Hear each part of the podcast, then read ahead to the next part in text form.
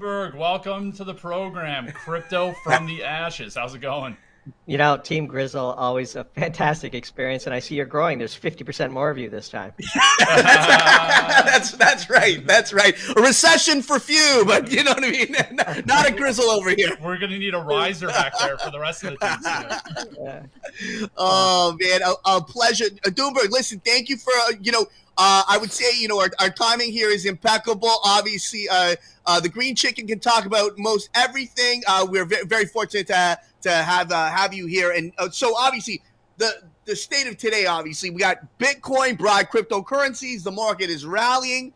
So crypto is across the board rallying on the back of the rest of Sam Bankman-Fried. So the question is.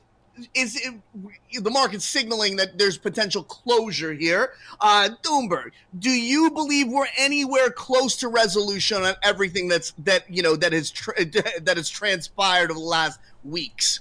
Um, I would say no. I would say we have a few more dominoes left to fall. I think uh, Bitcoin and gold and um, the markets are moving on the, the better than expected CPI print this morning. If you if you ask me, not that I'm a trader and not that I'm um, that effective a student of the markets, but I think um, you know there's three or four outstanding issues that need to be resolved. I think before you start thinking about a bottom being in, look, the bottom might be in for the price of Bitcoin, but for the contagion um, that has transpired since the sort of crypto winter began. I think we still have a couple of more issues to resolve. I think um, there was a leak this week in Reuters about whether Binance uh, would be charged for um, money laundering and various other potential offenses. And also, I think the whole tether question remains uh, to be resolved. And of course, we recently wrote about GBTC and the discount to NAV. And so there's still a lot more open issues, I think, um, before you sort of have a, a true bottom or at least a, clear market. Doesn't mean that the price of Bitcoin hasn't bottomed, but I think the event uh, and the headline risk is still quite high. Absolutely, and, and, the, the the Binance situation today that seems to be snowballing. Is that it's interesting while you're seeing cryptos rally, you're, you you know you're seeing a huge exodus of funds there uh, on the Binance side. It, you know, there's never a dull moment. I, I just wonder, just it, stuff is still skittish, right? Yeah, and I say I would correct you and say Bitcoin is rallying. I'm not. I mean, I, the, the, crypto word is a bit um, malplaced. I think in that description, Bitcoin is rallying today. Um, but uh, the sort of the, the altcoin world, um, I think, is terminally damaged as we know it. Um, crypto, you know, Bitcoin, maybe um, ETH, but beyond that, I think we're going to see a full washout. And then the point of this whole um, discussion here is, you know, uh, rise from the ashes. What will rise from the ashes is a very interesting question, one that we've given a lot of thought to. Um, but when the rise begins is, of course, impossible to time. But I would say Bitcoin is rallying today, but the world of crypto still has a lot of uh, unanswered questions. And, and, and until we see a resolution to Binance Tether, the GBTC discount, um, I don't think that we're near the bottom of the headlines, like I just said. Now, Doomberg, you made a good point about rise from the ashes. So maybe we're going to ask this to a few of our other guests, but like to ask to you if you guys have been thinking about it. Like, do you think as we look through, you know, whatever is the resolution here, and then we're back on the mend in in the crypto world in Bitcoin, is it what's gonna what's gonna be left? Is it just the technology that because I think there it's hard to argue that there hasn't been some unique technology created during this crypto bull market, you know, at least 2016 to today. Do you think certain projects can survive? Or like what is it to is it to be a total washout? What is your thoughts today? So tomorrow we have our monthly uh, zoom call with our pro tier subscribers and i'll give you um, a preview of what we've come up with. This is the end of year um, 2023 predictions and so we've committed or we will commit tomorrow to our pro tier members that um, we will for certain review all the ones we got right next year uh, at the same time um, but the big prediction for us in cryptos is not, uh, it's an interesting one. I think um, there will be technologies that rise from the ashes, but unfortunately, they will be used to make central bank digital currencies a thing. And uh, that's a, a, trend that we think is just unstoppable. I think the, the world central banks are going to go in that direction, and they need technology to make that happen. And the surviving technologies that can be uh, re engineered to make um, central bank digital currencies a thing uh, are the projects that you probably want to get behind in a sort of um, you know assuming that you put your objections to such developments to the side and you're purely interested in uh, a financial opportunity um, i think cbdc's are coming and i think the technology that makes that happen is going to be worth investing in and um, part of the challenge with this crypto wipeout is, I believe, the blatant illegality and criminality that has been uncovered will be used um, to justify the development of, of central bank digital currencies. Um, and so, as long as that's going to happen and it's an axiom, um, then you know, um, uh, as sort of an investor, I guess you have to think about, well, do I want to swim against that current, or do I want to just turn around and float down the river with it? Um, CBDCs are coming. The technologies that enable it will be valuable, and if you can find an entity that is going to be participating in that, then um, at least you should try to make some money on on on the on the developments. Yeah. Yeah. So now, just uh, on the SBF side, you, just to turn on, uh, I've got a couple questions, but uh, you know, I'll start with this one actually. Uh, Doomberg, we'd love to know. Obviously, you, you know, you talk about central bank uh, digital currencies, but um, your fundamental view. Uh, so obviously, there's the the altcoins, shitcoins. You know, you, a lot of a lot of different terminologies for them, and Bitcoin.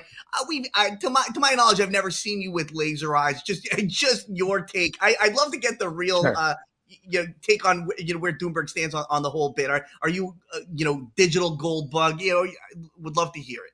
So I'm a I'm a still a no coiner. So I've never owned uh, any cryptocurrency, including Bitcoin. Um, I do we do um, segment Bitcoin from the rest of the cryptocurrencies um, for a variety of reasons.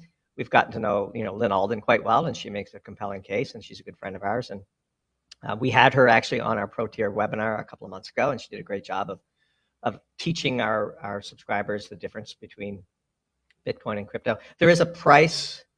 Uh, I'll, I'll say this: way. I would never own a crypto token because I do actually agree with Michael Saylor on this point that, effectively they're all unregistered securities. Um, but I, there is a price at which I, I could be convinced to um, to buy Bitcoin as. But so if you think about the people that are strongly uh, behind Bitcoin, um, there's a lot of overlap in the Venn diagram between uh, their thinking and the thinking of people who own a bit of gold as a hedge against the system. Um, and I would count myself, and and the Doomberg team would count themselves uh, in that category. And so um, I'm sympathetic to the um, the sort of moral arguments for Bitcoin, and there is a price at which I think you know um, that that we would. One of the things we're thinking about is maybe like accepting payment in Bitcoin and then just holding it um, for right. certain subscribers who want to pay for in Bitcoin. Um, and we would file our taxes, and the IRS has a, a known way to to um, properly declare your Bitcoin holdings. And so we would follow the laws. Um,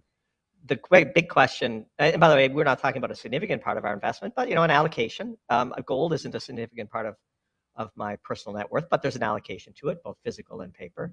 Um, and I would put Bitcoin potentially in that category at the right price, not up here. Um, and I joked with Lyn when I reached out to her one on one. I said, you know, uh, when Bitcoin gets to 1,000, I need you to teach me how to buy it. And and she joked that that might be that might be a sign that the bottom was in because if I'm looking at Bitcoin 17,000 and trying to get ready to buy it at once, she thinks that that might be, uh, you know, the bottom might be in, and she might be right. Like I'm not, I'm like a bad market uh, timer. Um, uh, there is a price at which I would be interested to allocate some of my net worth to Bitcoin, um, and I would just buy it and hold it and forget it. Like I was very interested to see that Fidelity is getting into the space, like, um, and so uh, you know, I would I would put a, a very strong separation between crypto and Bitcoin, and there is a price at which I would be interested in Bitcoin. That's that's our belief do you uh, you know i guess uh, just a follow-on question to that that i thought you know it's interesting something so surprising to me is just given all that's fallen out is the fact that bitcoin's been so strong here right? And, and you know obviously i'm not talking the you know obviously alts i think you know share of you there you know a lot of that a lot, a lot of that stuff is gonna uh you know go to zero. But uh it just it just i, I found it very curious that and very interesting that that bitcoin's held in so well. Well this is why i wouldn't be a buyer today because until we understand how gbtc resolves because there's 640,000 Bitcoin um, yeah. involved in that uh, structure. And until we see how Tether resolves, um, then I don't know that you can trust the price that you see on the screen. Uh, you could trust the story, you could believe in the concept, you can. Um, and the other big question for us, of course, is can Bitcoin coexist with CBDCs? Um, and I'm not so sure that they can. And so the U.S. could just look. The U.S. has outlawed the the legal ownership of gold in the past. There's no reason why they couldn't just pass a law that says owning Bitcoin is illegal um, doesn't do anything to the Bitcoin network, and it doesn't mean it quote destroys Bitcoin. Um, but it sure affects the price of Bitcoin as measured in US dollars if they were to do that. Um, there's a movement in Congress to make um, Bitcoin a security and not an asset. That would change things. So there's there's substan- you know in a world where the central bankers want to implement central bank digital currencies, how Bitcoin is treated is an open question.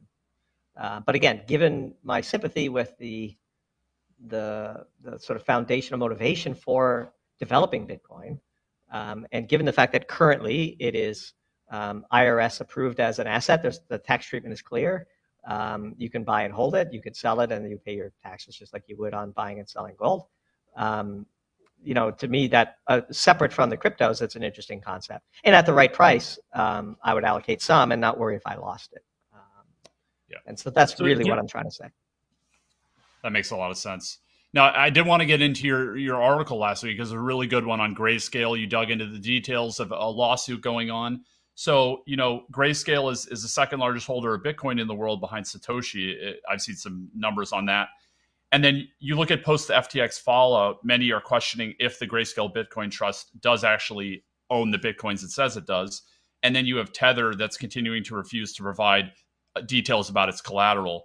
Do you think are there valid security concerns to why these companies don't want to give, you know, full proof of collateral information to the market?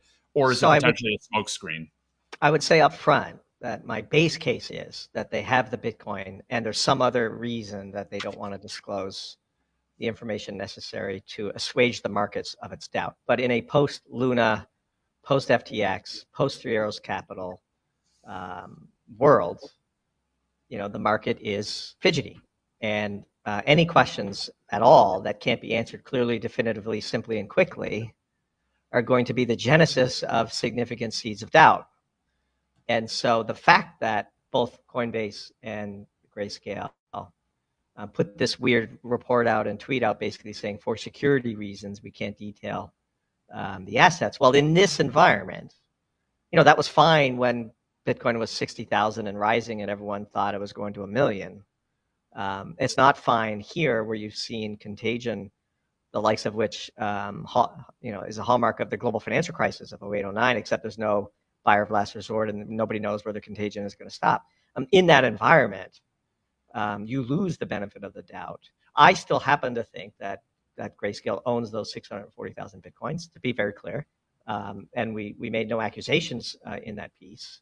It's just very odd and eyebrow raising in this environment of all environments, where um, you want to be sharing as much as possible if you believe your book um, that there's this weird security concern, which nobody could really quite understand. And to put that in a report it in a tweet is odd. And so that's why we wrote about it. Um, so we shall see. I mean, it, it, it, again, that huge discount to NAV. So, for example, one of the reasons why we wouldn't be interested in buying Bitcoin at 17,000 or 18,000 or whatever it's trading for is um, in that piece we described how in the lawsuit, uh, Fir Tree Partners uh, described that basically the redemption policy at GBTC is a choice, and they could choose to undo that. Um, they're, they're, they're choosing to in the view of Fir Tree, they're choosing to stop redemptions so that they can um, um, charge more fees based on the on the value of the holdings, not the value of the stock. And if they decided to open redemptions tomorrow, there'd be an awful lot of fresh Bitcoin on the market, as people you know sold it short and bought GBTC and redeemed to, to close the arbitrage. And so, again, one of the milestones before we would be interested in uh, opening a position, which for us involves a lot more friction than others because we have no idea what we're doing, and I would have to reach out to people like Lyn Alden to teach us how to do it. Um, is the fact that this GBTC discount to NAV still persists? It's like 50%. It's crazy. Um, and so there's an awful lot of supply that would come on the market, um, you know, via futures and hedging and all the other ways in which arbitrage is typically closed, because you can also um, participate in the price of Bitcoin via the futures market, and then and so, um, unless and until GBTC is resolved and Tether's resolved and Binance is resolved and Bitfinex is resolved, um, I don't know where the price of Bitcoin is going to go. It could go to 100,000 because, you know, suddenly there's a rush to get Bitcoin because like people are trying to get out of Tether no matter the price. Um, so like, I have no idea where it's going. Great point. Um, and so when I have no idea where something is going, which is most of the time, I don't participate.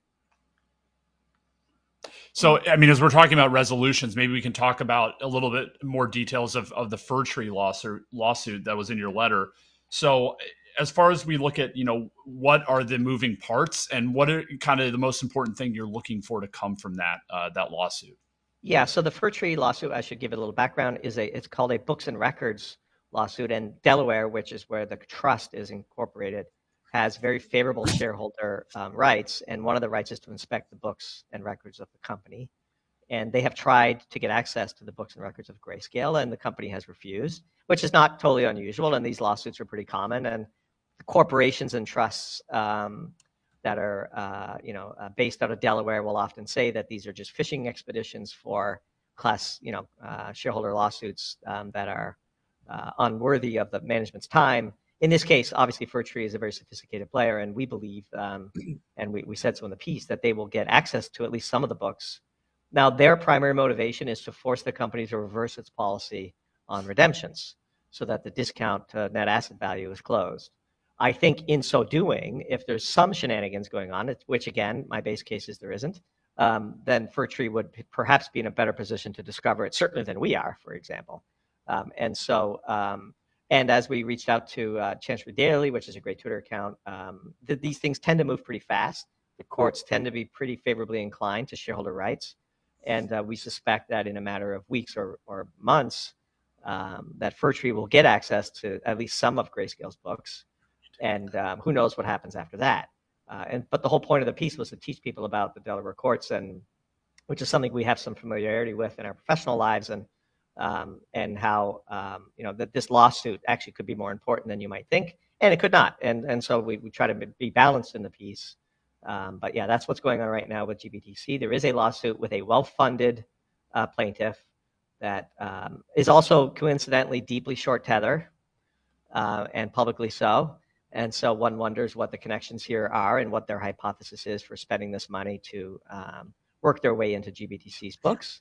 Uh, but that's what's ongoing in that lawsuit, and that's why we decided to write about it.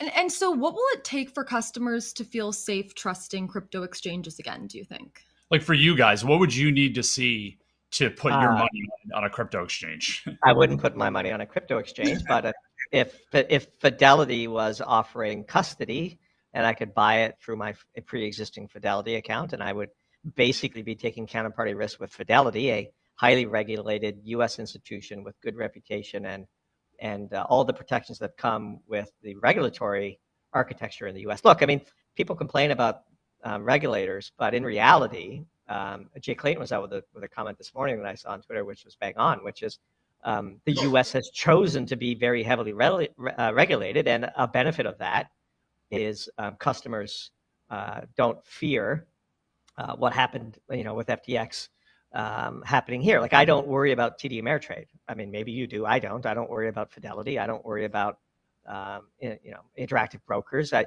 these things are heavily regulated. There's insurance backing it, um, and and I know people in the finance world and how much time and money they spend on compliance, and um, that that that comes at a penalty to them, but it comes that accrues to the benefit of the consumer, and um, the crypto exchanges um, complaining about regulatory costs are basically just trying to not be regulated.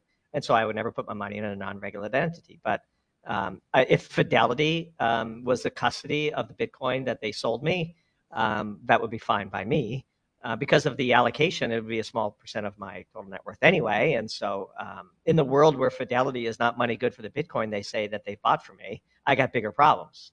Um, and yeah, so yeah. that's that would be where I would do it. I would never do it on a crypto exchange, especially not one based in the Bahamas, uh, and not one that has automated research on the wire uh, instructions uh, when I'm trying to send money to FTX. So, uh, Doomberg, one final uh, you, final question here. Just you know, Twitter's played clearly a critical role here um, in exposing a lot of the fraud, and and uh, you know, it, it's just been incredible would love to get your thoughts on the future of journalism and you know if there is a silver lining here it's just to see what the power of, of a platform can be versus you know the classic institutions of the new york times et cetera et cetera. Just you know just just as the number one finance substack in the world um would love to get your take on um uh, the future here.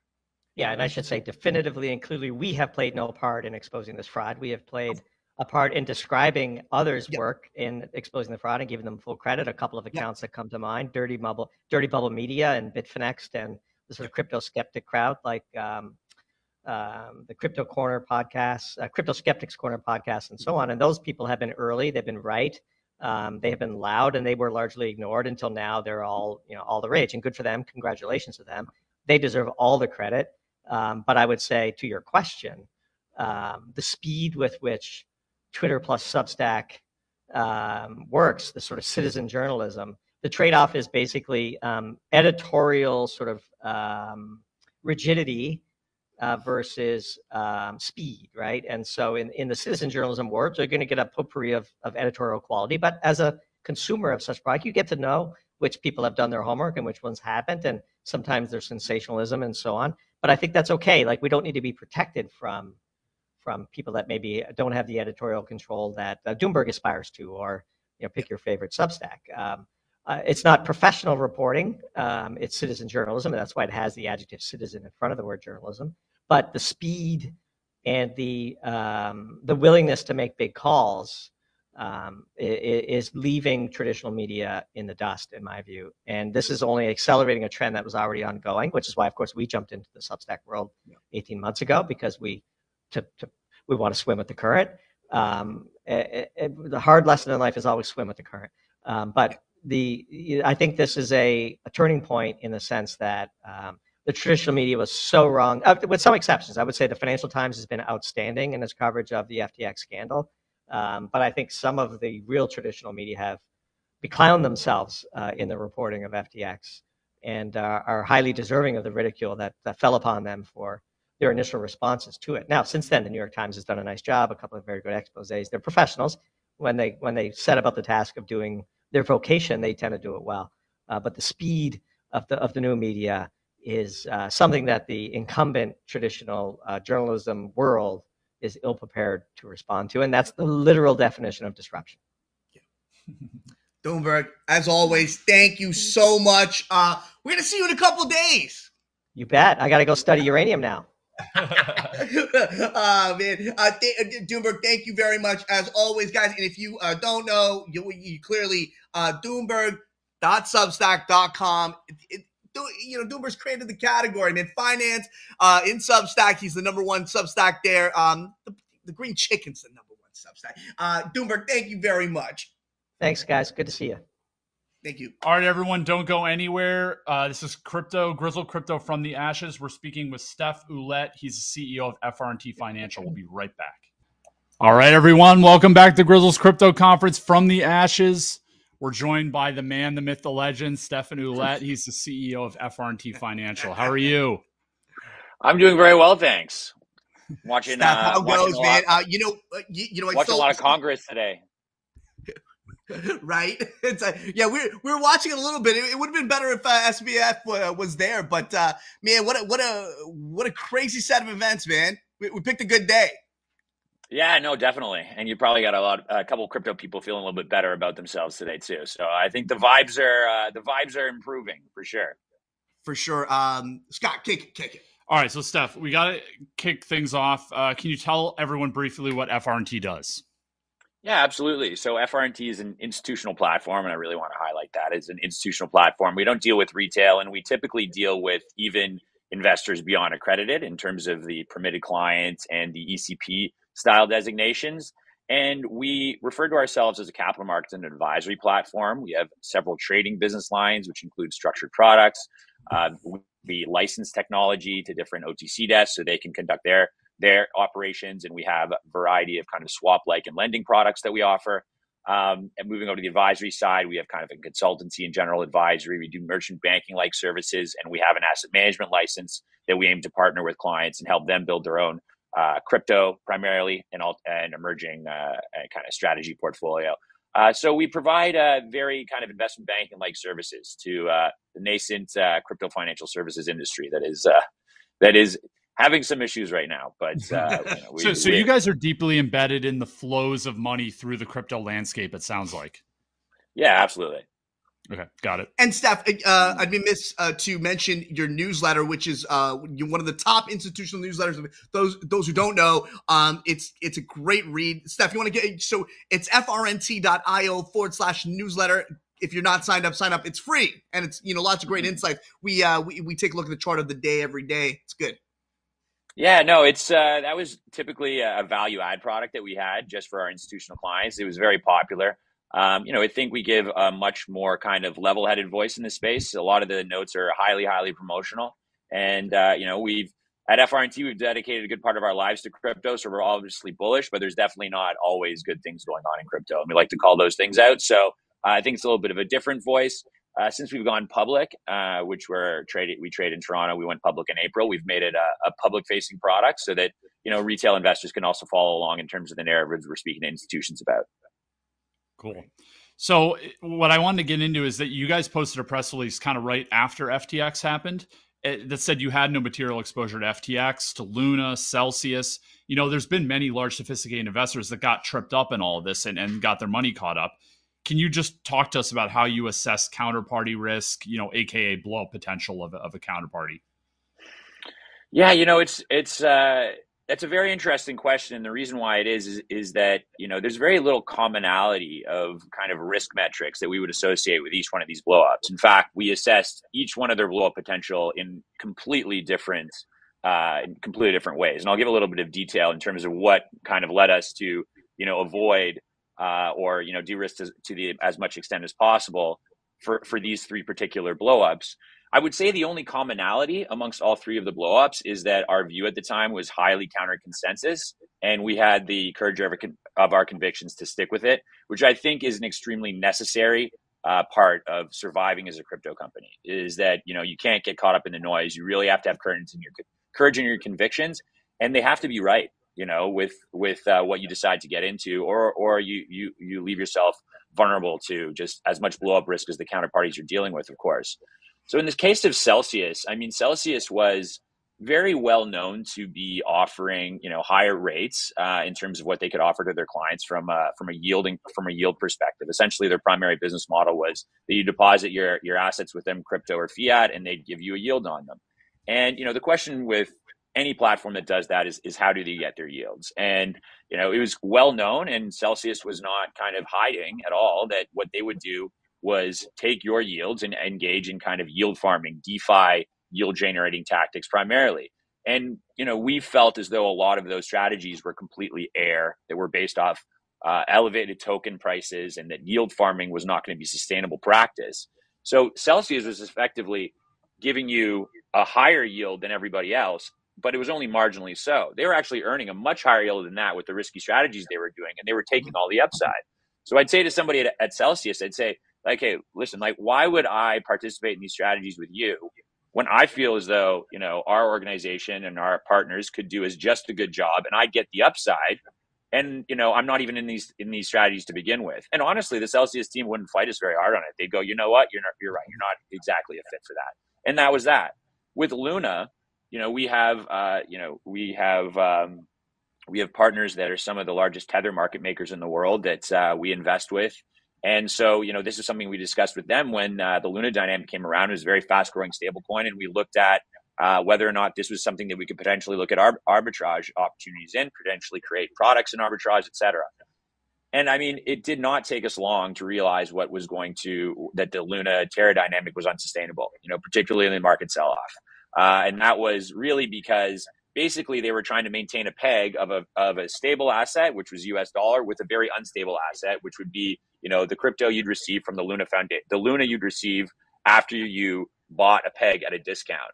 Mm-hmm. And the issue with it was that, you know, you buy a peg at a discount to earn as an arbitrageur a small spread, call it 50 basis points, you get a certain amount of Luna back. And Luna was so volatile that you had no idea where you were going to get out of your Luna. Maybe it could move 5% for an arbitrageur. You think you're going to make 50% basis points in a trade and you can run volatility risk of 5%. It's not a trade, right? But for those that were doing it initially as, you know, they incentivized people to own Terra and Luna, you know, the, the, the Luna was generally going up. So the initial arbitrageurs would buy the peg at say, you know, 99 cents on the dollar and they would get a certain amount of Luna back. As Luna was generally trending higher, they'd probably sell their Luna at a positive, at, at a better spread than they anticipated. As it started selling off, they'd actually start to sell it at a worse spread than they anticipated, which disincentivizes them from supporting the peg. right? So we looked at, I, I, mean, that was the extent of our conversation. It wasn't like we had multiple meetings on this. And we said, okay, well, it's a completely unsustainable dynamic. So we want to be as far away from this as we possibly can. Hmm. And, you know, it gets a little complicated when you don't know what counterparties are doing what in Luna. So you don't want kind of second derivative risk to them. But, you know, it's, you know, so that was the assessment there. And, you know, I think a lot of people could have made that assessment too, but there's just this FOMO that goes with these major crypto moves that people get sucked into. I mean, it's not a complicated insight, but we don't really have the FOMO gene here. FTX was a different story. I mean, FTX was by far the hardest blow up to to to um, to uh, to avoid. We invest with market making funds where really they're trying to repatriate liquidity from exchange to exchange and try to manage spreads. And so, you know, those funds would have been very much kind of in line of fire for people that would have had assets held on the exchange. But we thought FTX was a, was a walking red flag. I mean, they were they basically didn't seem to us to take care of any of the hard parts of running a crypto business, which was you know making sure you have the right regulatory elements in place. We have plenty of stories about how their accounting was obviously sloppy they were growing so fast that they couldn't have the right security protocols in, place. And for us, they were a walking red flag. Now, the kind of malfeasance that we've seen play out in the space was very hard to predict from an outsider's perspective, but nonetheless, they were a walking red flag. And it was clear that Sam couldn't raise the money in 2022 that he could raise in 2021. So I don't mean to give too much on that, but I wanted to outline just the kind of nuance that you need to understand to avoid these blowups, which are all different. I can't point to one number that is going to make you avoid all three of these blowups. You have to look at these things closely, have yeah. a view, and stick with the view. And, and just on the SBF side of it, and obviously timely in, in all that's that's happening right now, just you know, it just seems just the scale and all in, in to, to, your point, you know, something the pieces didn't fit right. I, just, you know, maybe we can further delve into that uh, in terms of how you guys look at that, the risk and just uh, like in terms of the systematic risk of such a large player like this. It, to me, that just is that to me is just just it's so profound that you know there was this this sleeping nightmare in the industry, and I mean I, that's the part that I'm having a hard time reconciling. Uh, is that you know how many other um, FTXs are there? And that you know, if that you, you know what I'm trying to say.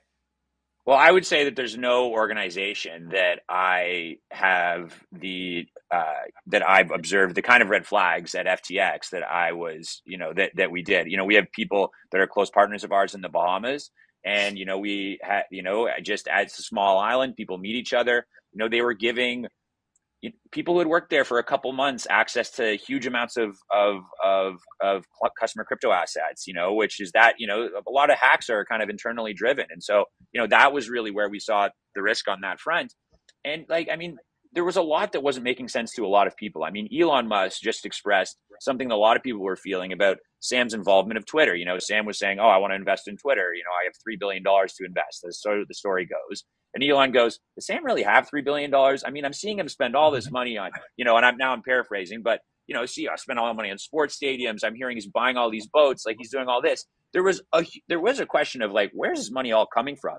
FTX was undercutting fees left, right, and center uh, in the industry. You know, there was this, you know, this this this relationship with Alameda that was it was a little too like you know there, there's a lot of uh, you know Doomberg's highlight Doomberg on I heard Doomberg on the last thing and he's highlighting a lot of you know why do you send you know why would anyone send a wire to Alameda when it's supposed to hit on FTX well the reality of the situation is is that if you're dealing with offshore platforms that you know are operating under different regulatory regimes that's not that's not completely unusual Right? right? And the way that trust has evolved in the crypto ecosystem is that, okay, there's some structural issues that crypto is trying to deal with, such as the fact that a lot of people can't get bank accounts, you know, with traditional financial uh, traditional financial players. So, okay, you know, they have a couple entities that have bank accounts, a couple that don't.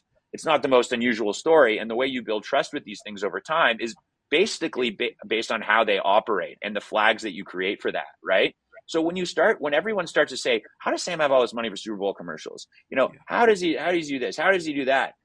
The response, you know, that's the first right question. But the response then is like, I don't know, he's got so much money all over the place. Who know? You know, it's Sam Bankman Fried. So, you know, the for, for, for people to avoid those blowups, they need to connect the, the uncertainty with the actual tough act of getting off the platform, which was not easy because they were it was the best platform in crypto from my in my opinion from a retail from a trading perspective had yeah, some of the best agreed. you know risk systems, collateralization systems. The UI was really effective. So you had to leave that, leave all the liquidity on, on exchange for an opinion about SBF being a con artist that would have made the entire industry laugh at you.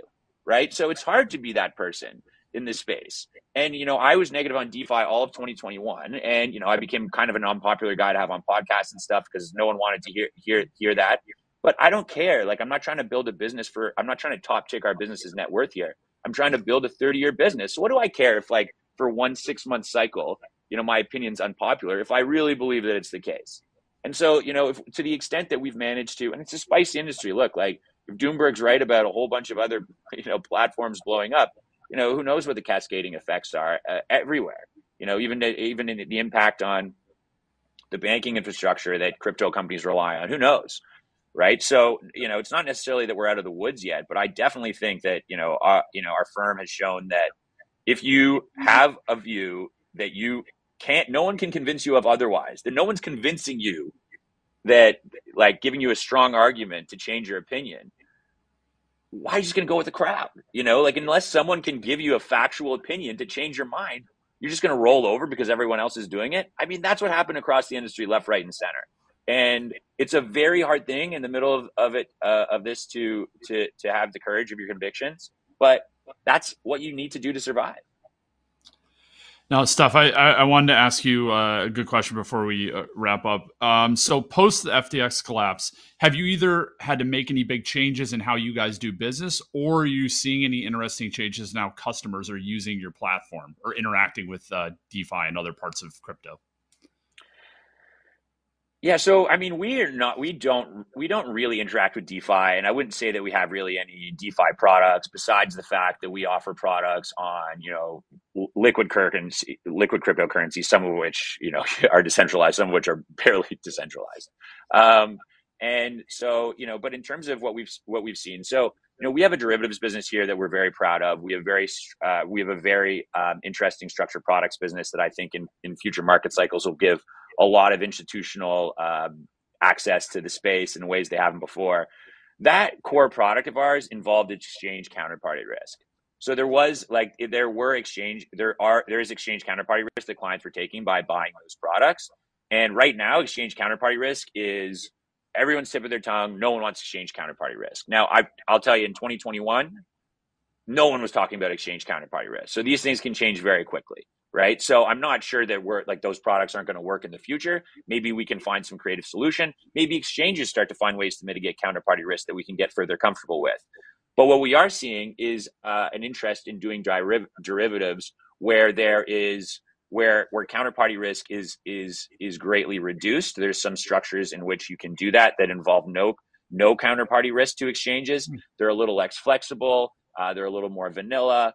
Um, but so we've we've looked at at adapting some of our products, um, um, or some of the products that um, you know some of the products that we're uh, we're we're brokering trades into other products, uh, or you know introducing clients to to to people who can do different kinds of trades, and we're getting a real influx of clients to to us because a lot of our competitors just like just closed down the other day. I mean, I would say out of the people that I would consider firms I would consider competitors, I think four of them are out of business right now. Wow. And wow. you know, four out of six or seven. So, and you know, the and and and and I would say that the we're one of the only firms that that is still kind of taking those kind of calls right now. The other a couple of the other firms are basically doing like no client business right now whatsoever because they're just completely reassessing. Um, and you know, we feel like we have a very clear line in what works and what doesn't work in this in this industry, and we feel like we as of right now, we're vindicated. We're never getting cocky, always staying cautious. There's always new, a new, uh, you know, wolf in sheep's clothing waiting around the corner in this space, and there'll continue to be. So, um, you know, we're we're pleased with our performance to date, but you know, we're we're not sitting on our laurels. Well, Steph, we always appreciate you stopping by and your willingness to talk to us because we know you see a lot of things. So it's always great to have a resource like you and FRNT to kind of ask what's going on and what what is, what is on your radar. So uh, we, we definitely appreciate that. And guys, uh, if you haven't signed up, frnt.io forward slash news uh, newsletter, or you can also follow Steph on uh, on um, uh, on Twitter. Uh, he's always dropping great gems of insight. Steph, thank you so much. Thanks for setting this up, guys. That was great. Thank you, Steph. Have a good one. All right. Talk to you All later. right, guys, don't go anywhere. Next, we have James Seyffart. He's head of ETFs, uh, basically head of all crypto ETFs at uh, Bloomberg. So don't go anywhere. All right, Grizzle Crypto Conference. We're back at it, and we're joined here by James Seyffart. He's ETF analyst at Bloomberg Intelligence. So we got a lot to talk about on grayscale and other topics like that. So, James, thanks for being here. Thanks for having me. Happy to be here. All right, so let's kick it off. I, am curious. You know, you see a lot of things going on in crypto and uh, the market in general. What have you been spending the most time watching and thinking about in, in crypto specifically lately? Yeah, so to be like abundantly clear, like I I, I tend to to cover the asset management industry as a whole. And within that, within my team, I've been covering crypto um, for the past four-ish years officially, longer on a personal basis than unofficially. Um, so like anything that overlays that, that linking between the traditional finance world and the deep decentralized finance or crypto world is typically where I sit. So I, I cover a lot of grayscale. I'm watching a lot of what's going on with DCG, uh, grayscale, Genesis, all of those above. Um, and but really GBTC is where my expertise sits, and and crypto ETFs more more broadly speaking. Great. So let's segue into that. Can you give everyone listening an update on kind of grayscale digital currency group situation and what's the latest you're hearing? Like, do you think grayscale Bitcoin Trust survives in its current form with what you know right now? So there's a lot of information out there on Twitter and just in the broader broader space. I don't agree with all of it. Um, the, the simple fact of the matter is we we don't know enough about what's going on between Genesis and DCG. We know there's a lot of loans going back and forth between both of them. DCG um, is the the parent of Genesis, and we don't know how bad the liquidity or solvency issues are having at Genesis and how much they'll affect DCG, and therefore what that impact will be on Grayscale and GBTC itself. Now, I don't think GBTC itself can survive in its current form much longer than the next year or two. Um, they need to figure out a way to open redemptions. There's a lot of questions around whether or not they can just offer redemptions right now or whether or not they need some sort of exemptive release from the SEC something known as a regulation M exemption, which we can dive into a little bit further. Um, more interestingly, Grayscale itself is suing the SEC um, under an APA lawsuit, basically saying they're being arbitrary and capricious. Those are very specific legal terms in the approval of Bitcoin futures ETFs and the denial of spot Bitcoin ETFs, which GBTC wants to convert to. So I'm watching that very closely. Um, and I'm working with, we have, I work in a team of analysts that cover a multitude of different things. We have litigations analysts who cover that area. Now, more recently, Fir Tree Capital, which is a hedge fund, just filed a lawsuit against Grayscale, basically trying to get them to release a bunch of internal information and other documents to make sure that they were fulfilling fiduciary duties and a whole bunch host of other issues that they think might have happened. And Fir Tree is of the firm opinion that if they wanted to, they could operate a redemption program as it is without any exemption, which I'm not sure I completely agree with, but I, I'm not a lawyer, so I, I really there's no way to know for certain on my end. I've talked to a few people, and it seems like a very gray area rather than a black and white issue. So, so for people who don't know like the, the details of this, if I owned Grayscale right now, just as a retail investor, could I just sell it? Uh, could I just redeem my my shares, or am I locked up? So you can't redeem it, right? You can sell the shares in the open market, but what's going on right now? I'll actually look. I can. I have a live. It's trading at a 48.8% discount to the underlying value of the Bitcoin. So say Bitcoin trading at 20,000, you're basically buying it at like 10,000 and change. Is essentially that's the the way that the math would work out. So like if you wanted to sell, if you bought in at a premium or when it was closer to NAV, and now you're selling, like not only are you taking the 70% loss that Bitcoin has had over the past year, you're taking on additional losses because this trading is trading at a massive discount. The problem here is there's no way to to to fix those things. There's no way to really get at the underlying Bitcoin value. You're stuck with the share price of GBTC and no way to access the underlying value of the asset. And that's where all of this confusion comes from. Um, and it's honestly you could I would make the argument that Luna and Terra is the one that caused this like these dominoes to fall. But one of the big dominoes that has allowed this to persist is the fact that there's no way to access that underlying GBTC. GBTC was used as collateral by 3AC. It was used in BlockFi loans. It was involved in many different areas. So if honestly, if GBTC had the ability to access these Bitcoin these underlying Bitcoin, we might not have seen the contagion grow as quickly or or as staunchly as it did. Um, so Grayscale and G- G- GBTC is at the center of everything we're talking about over the last few weeks. Well, I, I, wanted to ask you too, as an ETF research analyst um, at Bloomberg Intelligence, do you think the FTX fallout could have been avoided if the US had like a stable spot Bitcoin ETF? Because obviously that pushed people to choose riskier options. I, I, would say that's definitely almost certainly the case for some small percentage of people. I mean, if you uh, if I'm on maybe for FTX US specifically too, because people knew that name was very well advertised, so people likely went there and there's no way to get access to spot Bitcoin, so like I'll just open an FTX US account. But for the other parts of the exchanges, the the offshore exchange, I mean, people on there, there's a lot of institutions, a lot of sophisticated people. There was people going on there to trade more than just buy Bitcoin. But anyone who bought sold like Bitcoin exposure, yeah, they would have been much better suited to to buying a SEC regulated regulated spot Bitcoin ETF. Now, obviously, you'd still be down 70, 80% or whatever it is, but you're not looking at a zero or a couple cents on the dollar, which it looks like might happen after bankruptcy if you're an FTX customer.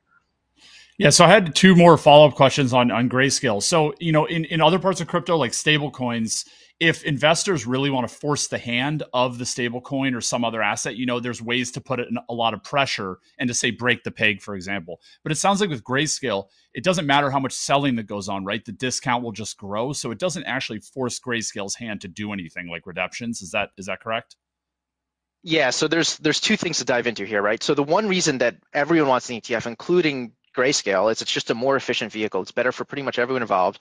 The downside for Grayscale is it would have outflows. So with an ETF, you have supply and demand, right? So whenever supply changes, demand or whenever demand changes, they can change supply to meet demand. So if there's a lot of demand for it, they can create more shares, and it can happen basically instantaneously. Or if there's no demand, there's a lot of selling, they can destroy shares so that the NAV and the price always stays in line with each other. With GBTC, there's no way to do that. There's no way to destroy shares or unlock the underlying value like you would an ETF. So what happens instead of outflows from GBTC, you just see massive discounts. So you see that discount, the value of the shares continually decrease compared to the value of the underlying Bitcoin that it's holding. So allowing for that conversion would solve the issue that we're talking about here. And and do you think GBTC has a good chance of getting converted into an ETF after all this happened, or no? Or better or worse chance than before FTX? So I the way I look at it, I I had so I'll go as I, I, was on the record last year as thinking that I thought we were going to get a spot Bitcoin ETF in the second half of 2023. And part of that was because I thought there was this tail risk opportunity.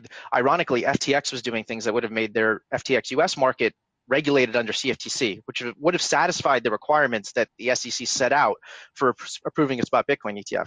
There's also, as other many people will talk about, there was a lot of things going on in Congress, potential regulation, the SEC talking about doing different things that would allow for these exchanges to come under uh, their purview voluntarily.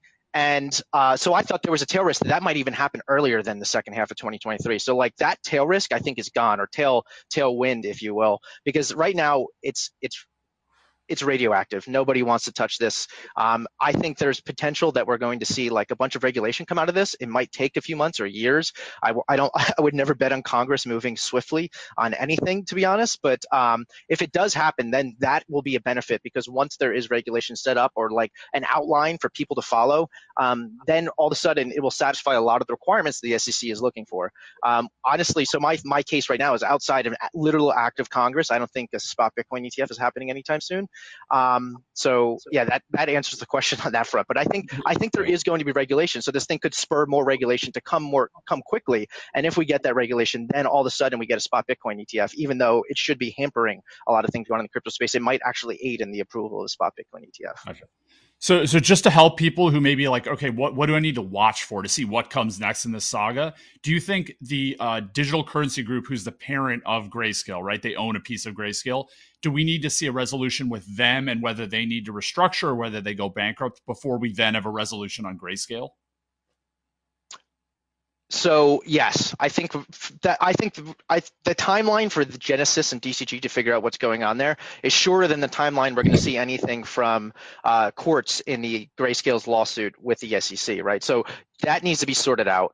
I don't. I I'm not an expert on that. I don't know exactly how that's going to be sorted out, but that needs to happen first. There's also the Fir Tree lawsuit, which I'm not sure when that's going to happen. We think that the Court of Appeals, like I've talked to my I talked to my litigation analyst literally earlier today, and they think um, second half of 2023 is when we could see uh, an answer from the courts, uh, possibly even earlier than that. Um, but then there could be appeals, so who knows how long that could happen with the Grayscale lawsuit against the SEC. Um, but this goes back to the whole issue of I, I, talked about those redemptions earlier, right? So part of the reason that DCG's in the trouble they're in, they issued a loan to Three Arrows Capital, a huge loan, many billions of dollars, and that's now been severely impaired. DCG basically took those assets that were impaired, the the rights to to go after whatever they get out of the 3AC uh, lawsuit or uh, bankruptcy.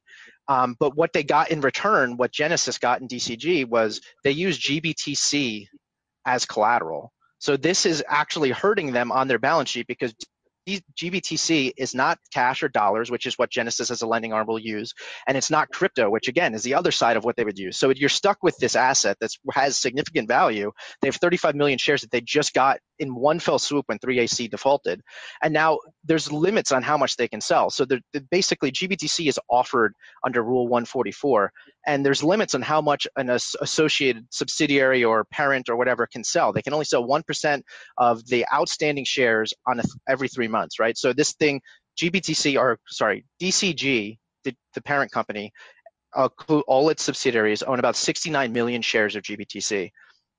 So they can only sell six, they can basically only sell a small portion of that every three months. So even if they wanted to liquidate their holdings and help their liquidity sleeves, there's no way for them to do it in a quick fashion. So honestly, there's a lot of people saying they don't want to offer redemptions.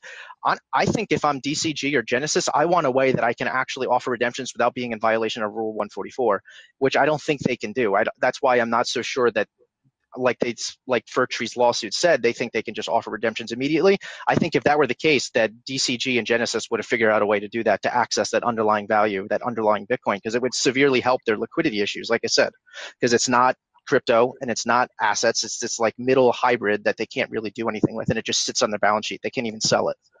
Yeah, so if that were true, there's actually an argument that Tree and, and DCG may be aligned in wanting to find a redemption mechanism, but that's not happening right now. Correct. Yeah, Ryan Pincus of, of Messari often writes about how they need this Reg M exemption, which on, I think that would be the best case scenario for everyone involved because they'd be able to access the underlying Bitcoin in some way because they could offer a redemption program. Um, but Tree thinks they don't even need that. I just don't know that I think the SEC would be willing to just grant a Regulation M exemption, which Regulation M is basically designed to prevent like manipulation. They don't want people creating shares and liquidating shares with fake values of the underlying, and you can just kind of basically make up what things are worth, which obviously isn't the case for Bitcoin. There's a full market for it. Um, so it's designed to prevent that. But I just don't see the SEC, based on what we've seen from Gensler on the crypto space, what we've seen his comments about crypto ETFs and Bitcoin ETFs. Like, I don't just see them willy nilly just giving a Reg M exemption. Like, some people seem to think just apply for it and you'll get it. This will be better for investors. But it's been better for investors this whole time to have an ETF and they haven't done it. So I don't think, I don't know why anyone would think it's just going to be guaranteed that they're getting this Reg M exemption to to create a redemption program for GBTC. Yeah, it's never that easy. I'm curious because uh, before you talked about how GBTC is trading trading at over a 40% discount to its NAV. Um, overseas, did Spotcoin Bit- Bitcoin ETF stay relatively close to their net asset value during the FTX fallout? And how does the discount they experienced compare to GBTC? So there was no discount it, it, it, traded completely in line. The spreads were tight. Uh, basically, the ETF wrapper is extremely, extremely efficient. It's true. It's it's tried and tested, right? So like this, these things, the ones in in Europe, the ones in Canada, even the futures ETFs we have here in the U.S., they traded tightly. Their volume spiked. The spreads did not go anywhere. They traded in line with the underlying value of the Bitcoin. There was no hiccups really whatsoever. Um, so that just gives you strength to the actual ETF wrapper, um, but obviously hinders uh, why the GBTC is not the most efficient vehicle. So you have people going to things like GBTC, uh, you have them going to um, Michael Saylor's company, you have all these MicroStrategy, you have all these different areas of people trying to get access on the traditional financial rails that just isn't the most efficient vehicle to do it. So right now in the US, the most efficient vehicle, if you want it in your traditional financial rails, is the Bitcoin futures ETF, which obviously has its own issues, which we can dive into if you want to, but it, there's there's issues with that as well. Yeah. So before we run out of time, I just wanted to ask your your take on you know what you've seen and and what everyone's talking about as far as the contagion. Like, do you think it's run its course, or does it generally need some type of resolution? We haven't gotten the resolution. Is it some somebody else has to fail, or we need to get proof of reserves, or like what's your feeling on whether we're through the worst of it? I I personally think there's going to be another. yeah, it's a very loaded question, and like I said, I tr- I tr- mainly sit in the tradfi side, but I tend to think that there's going to be more shoes to shoes to drop.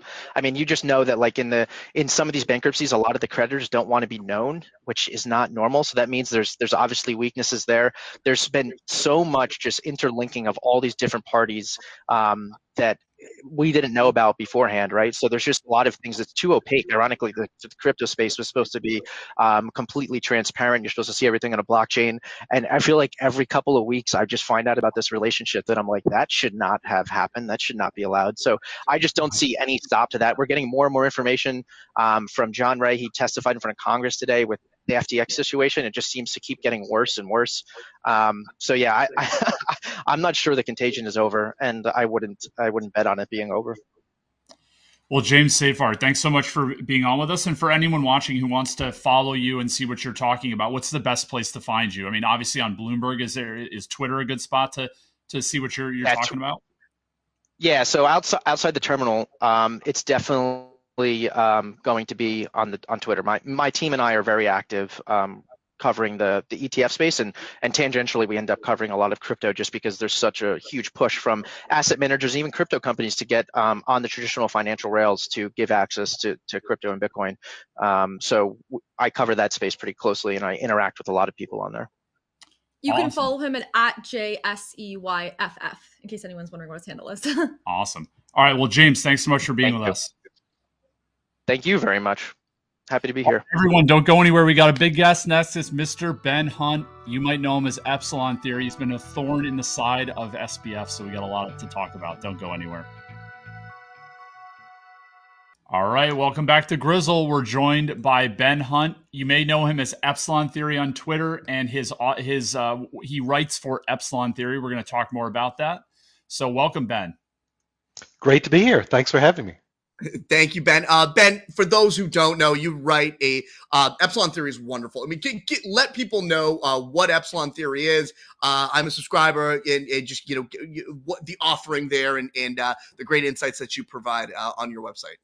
Well, thanks thanks for that. No, we started I started writing Epsilon Theory ten years ago, and it's a you know just started as just a, an email I was sending some colleagues. I, I ran a a decent sized hedge fund for a long time, and uh, uh, just word of mouth, uh, it just kept growing and growing. So uh, started uh, getting taking subscriptions for it a little over four years ago, and we've got about oh, it's, it's well over hundred thousand readers now. Uh, wow! So it's been yeah, no, it's it's, it's, it's been crazy. Congrats! Congrats! Well, you, well, look, it's it's just a different way of looking at things. I think uh, you know, it, there's zero touting right? I, I mean, there's never talk about any sort of specific investments. It's really talking about how to understand the world of markets and investing for sure, but also the world of politics, looking at through the lens of narrative, uh, and not just looking at that, talking about narratives and kind of the, you know, wave your hands at it in a in a in a non-systematic way, but really talking about well, how do we measure narratives? How how do we understand how those narratives change, and how does that impact us as investors and as citizens? Got it.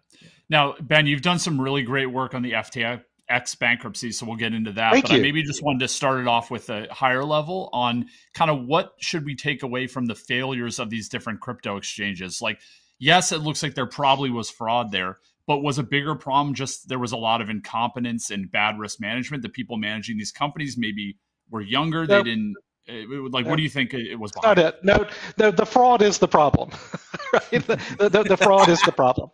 And, and what I mean by that is that in so many respects, what we've seen through all of the, the, the, crypto yield programs, the, the crypto exchanges and the like, this is old wine in a new bottle. The new bottle is the world of crypto. Right? But the scams, the frauds, it's it's old hat, guys. I mean, this is stuff that's been going on for decades, for centuries, really. I mean, it just follows all the classic patterns of just outright fraud. And what I take away from it is what you're seeing in the hearings today and we'll be having lots more hearings, I promise you that. But the, but the outcome of this is what always happens with financial innovation. And what happens is that the state comes in and papers it over. It, it, it always leads to more state power, mm-hmm. And that's exactly what we're going to see here. Mm-hmm. And that it's it's it's frustrating to me because I'm I'm I'm such a big fan of I'll call it the you know, I work with words for a living, but I don't have a much better phrase for it than the positive energy that I associate with crypto in general, with with Bitcoin for sure. It, that by positive energy, I mean a spirit of entrepreneurialism. Mm-hmm. Yeah, I mean a spirit of per, of personal autonomy, yeah. and that energy, that effort, a long time horizon, all these things that I really appreciate. Mm-hmm.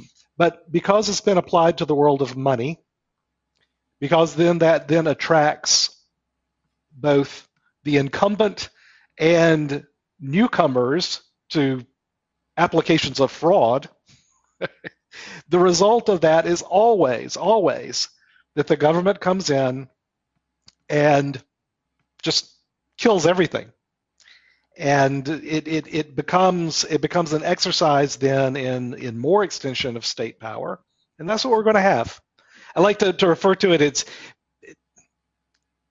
Bitcoin becomes Bitcoin with jazz hands. Bitcoin, TM, Bitcoin TM.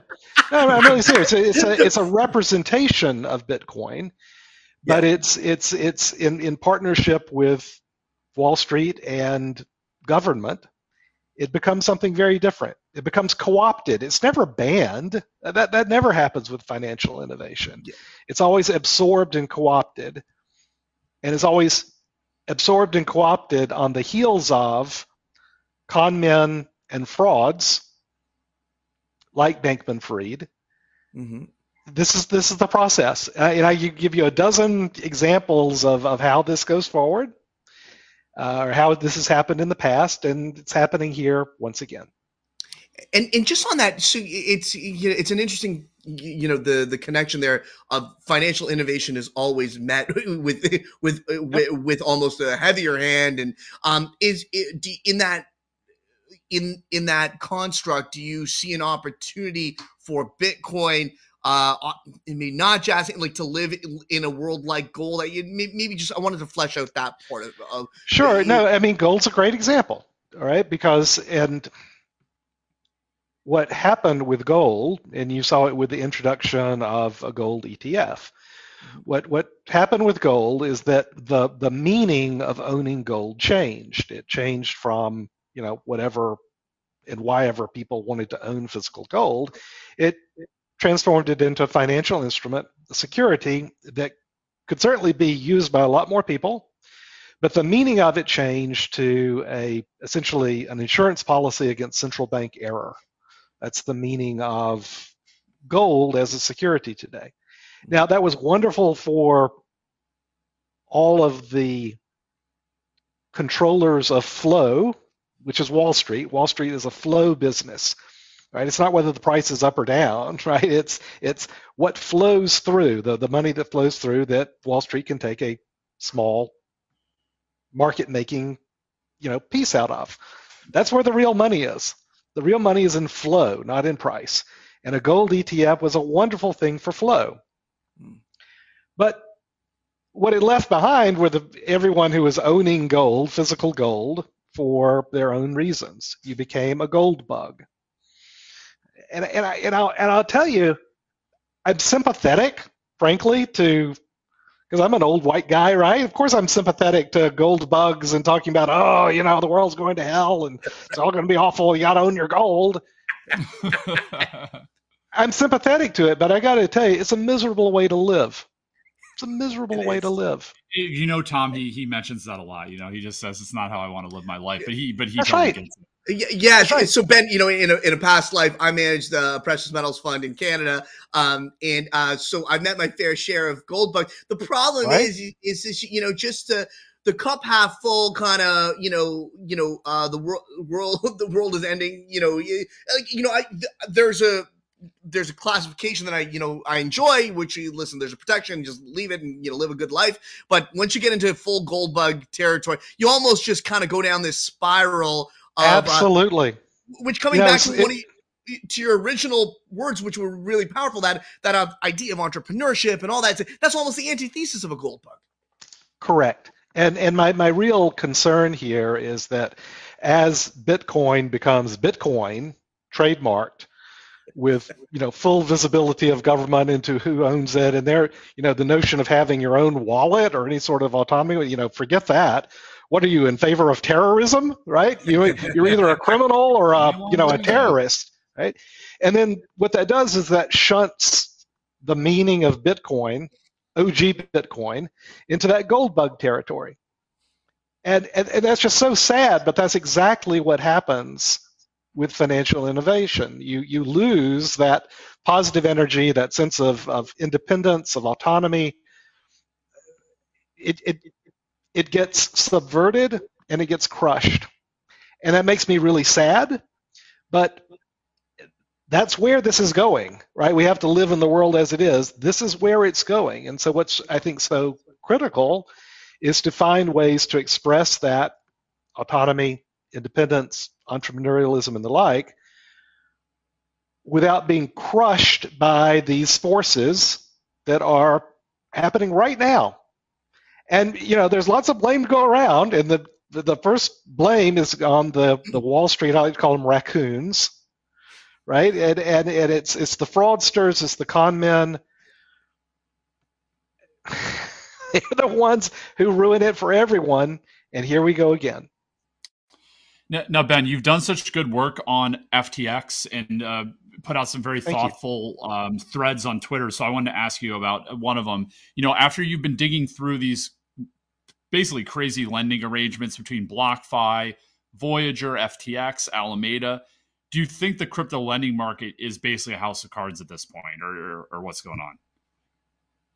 Well, it's not at this point. It, it, it always was, uh, and and in so many respects Alameda was kind of the uh, the supposedly the terra firma of this. Here, here's what I mean. Here's what I mean. With any sort of yield program, there has to be something that is actually making money, some real world activity that's actually making money to right. supply the yields that then trickle down that that you know intermediaries can capture a spread you know something has to be happening, right, to, to drive it, or or the the whole enterprise of oh, you know, why is your crypto just sitting there? You should be getting some yield on it. Well, why why should I be getting some yield on it? Right? Is is is staking some sort of like you know real world activity that is it's can, yeah. can accommodate can accommodate tens of billions of dollars in in yield product? Okay, but but Alameda was this magical money machine, right? And so they were offering, oh, give us your money, we'll guarantee you 15%, and you can call the loans back anytime. It was just a classic Ponzi scheme, and yet because we want to believe so much, and because there are so many, like I say, incumbent and newcomer fraudsters who see this as fantastic, right? I'll I'll play along. I'll ride this wave of the Alameda Ponzi yeah. to create my own, you know, yield program. I'll ride this wave as long as I can. If we can fake it till we make it, what's wrong with that, right? So it's, it's it's not that this has become a house of cards. Is that there was no there there from the outset. And what really makes me angry, guys, I got to tell you, is that when these sort of programs are marketed to the big boys, fine. If you're if if you don't see what's going on, more power. You know, yeah, you know, your own problem. What yeah, really bothers me though about all these is how they're they're marketed to. I don't mean this pejoratively. Retail. to just ordinary people, they've got some money squirreled away. They've got some money. They want to try this, and and they think that they're a depositor in something like BlockFi. BlockFi had no depositors; they had unsecured creditors. Right? BlockFi, they paid a hundred million dollar fine because they used the language of banking and safety when there was nothing banking and safe about it. So that that's what really gets me, right? And that's why I, I get angry when I write yeah. and when I do my tweets in this real effort to try to uncover, frankly, the truth so that you can make up your own damn mind about whether you want to participate or not. That's it. And you know, I guess Ben, just you're thinking out loud here on, on you know jazz hands, Bitcoin, and I, I like that term a mm-hmm. lot. Is there um, from this? Do you see any silver lining that you know that that we we come up come away with something out of crypto that that is um, functional and and enhances like you know as you put it uh, you know you can't create yield where there is none. You know th- th- there's that whole like world of of magic money uh, that just goes away but i'm just kind of curious you know where it, you know where you see this if there's anything we can pull out of this obviously outside of bitcoin. Look there's got to be you know for, for for my view from my perspective an attempt to kind of recapture the og ideals of Bitcoin. That only happens if you crush number go up. I mean, just crush it. You crush the Michael Saylors and the MicroStrategies of the world. I mean, don't get me started on Saylor and you know his fraud from you know the dot com era. I, I mean, it, people don't change their stripes, and that's very true for the people who get uh, the the Wall Street crowd that wants to convince you that it's a number go up story and that you should buy their version, their wrapper, whatever that is, that turns Bitcoin into Bitcoin. I, I, think all of that's got to be crushed. I, I, don't think it will be crushed because government comes in. There's too much money to be made from Bitcoin. So if there's money to be made, government and Wall Street will make the money. So I'm I'm not terribly optimistic, frankly. I would love to see this energy and entrepreneurialism and autonomy of mind applied outside of the world of money. But um, I, I, unless that gets obliterated, then I think you've got a, a reservoir population, as they would say in uh, you know the study of viruses and diseases. right? And and then so far as long as you've got that virus, that that reserve population, reservoir population of raccoons and fraudsters, it's hard for me to see a lot of positivity that comes out of this. Well, and the other side of that, Ben, too, is you got a reservoir population of degenerate gamblers that this all created. Yeah, yeah, sure, and I and I speak as one, right? I, I mean, I, I, I I get it. Honestly, I get it and I and I'm and I'm not opposed to a casino, and frankly, a regulated casino. Mm-hmm. But what I'm, as a human being, much more interested in is life outside the casino. And it's so long as the casino is where all the attention is placed and where all the neon signs are pointing, it's very hard to get attention to be paid outside of the casino, even though as a human being, that's where I think it's so much more important. Wow.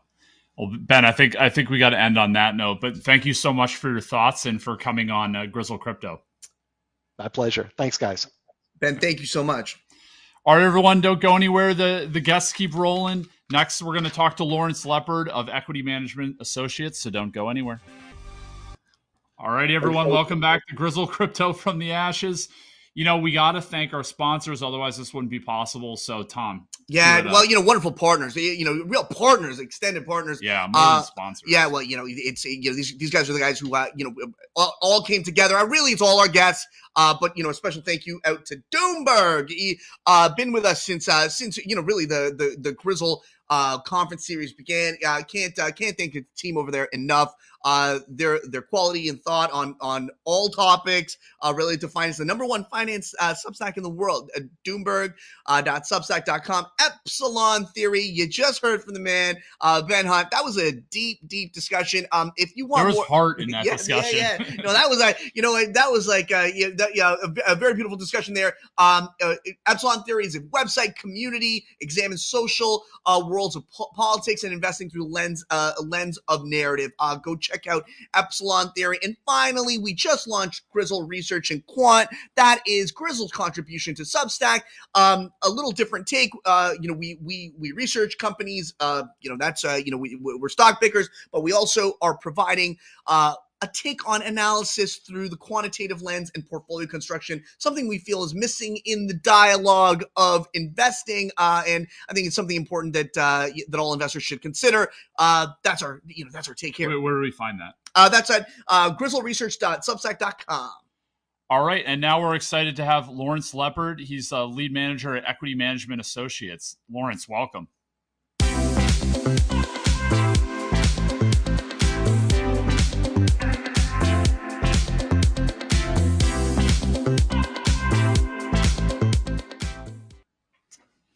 All right, we're joined by Lawrence Lepard, Equity Management Associates. How are you? I'm great, thanks. Uh, appreciate you having me on your show. Thank you very much.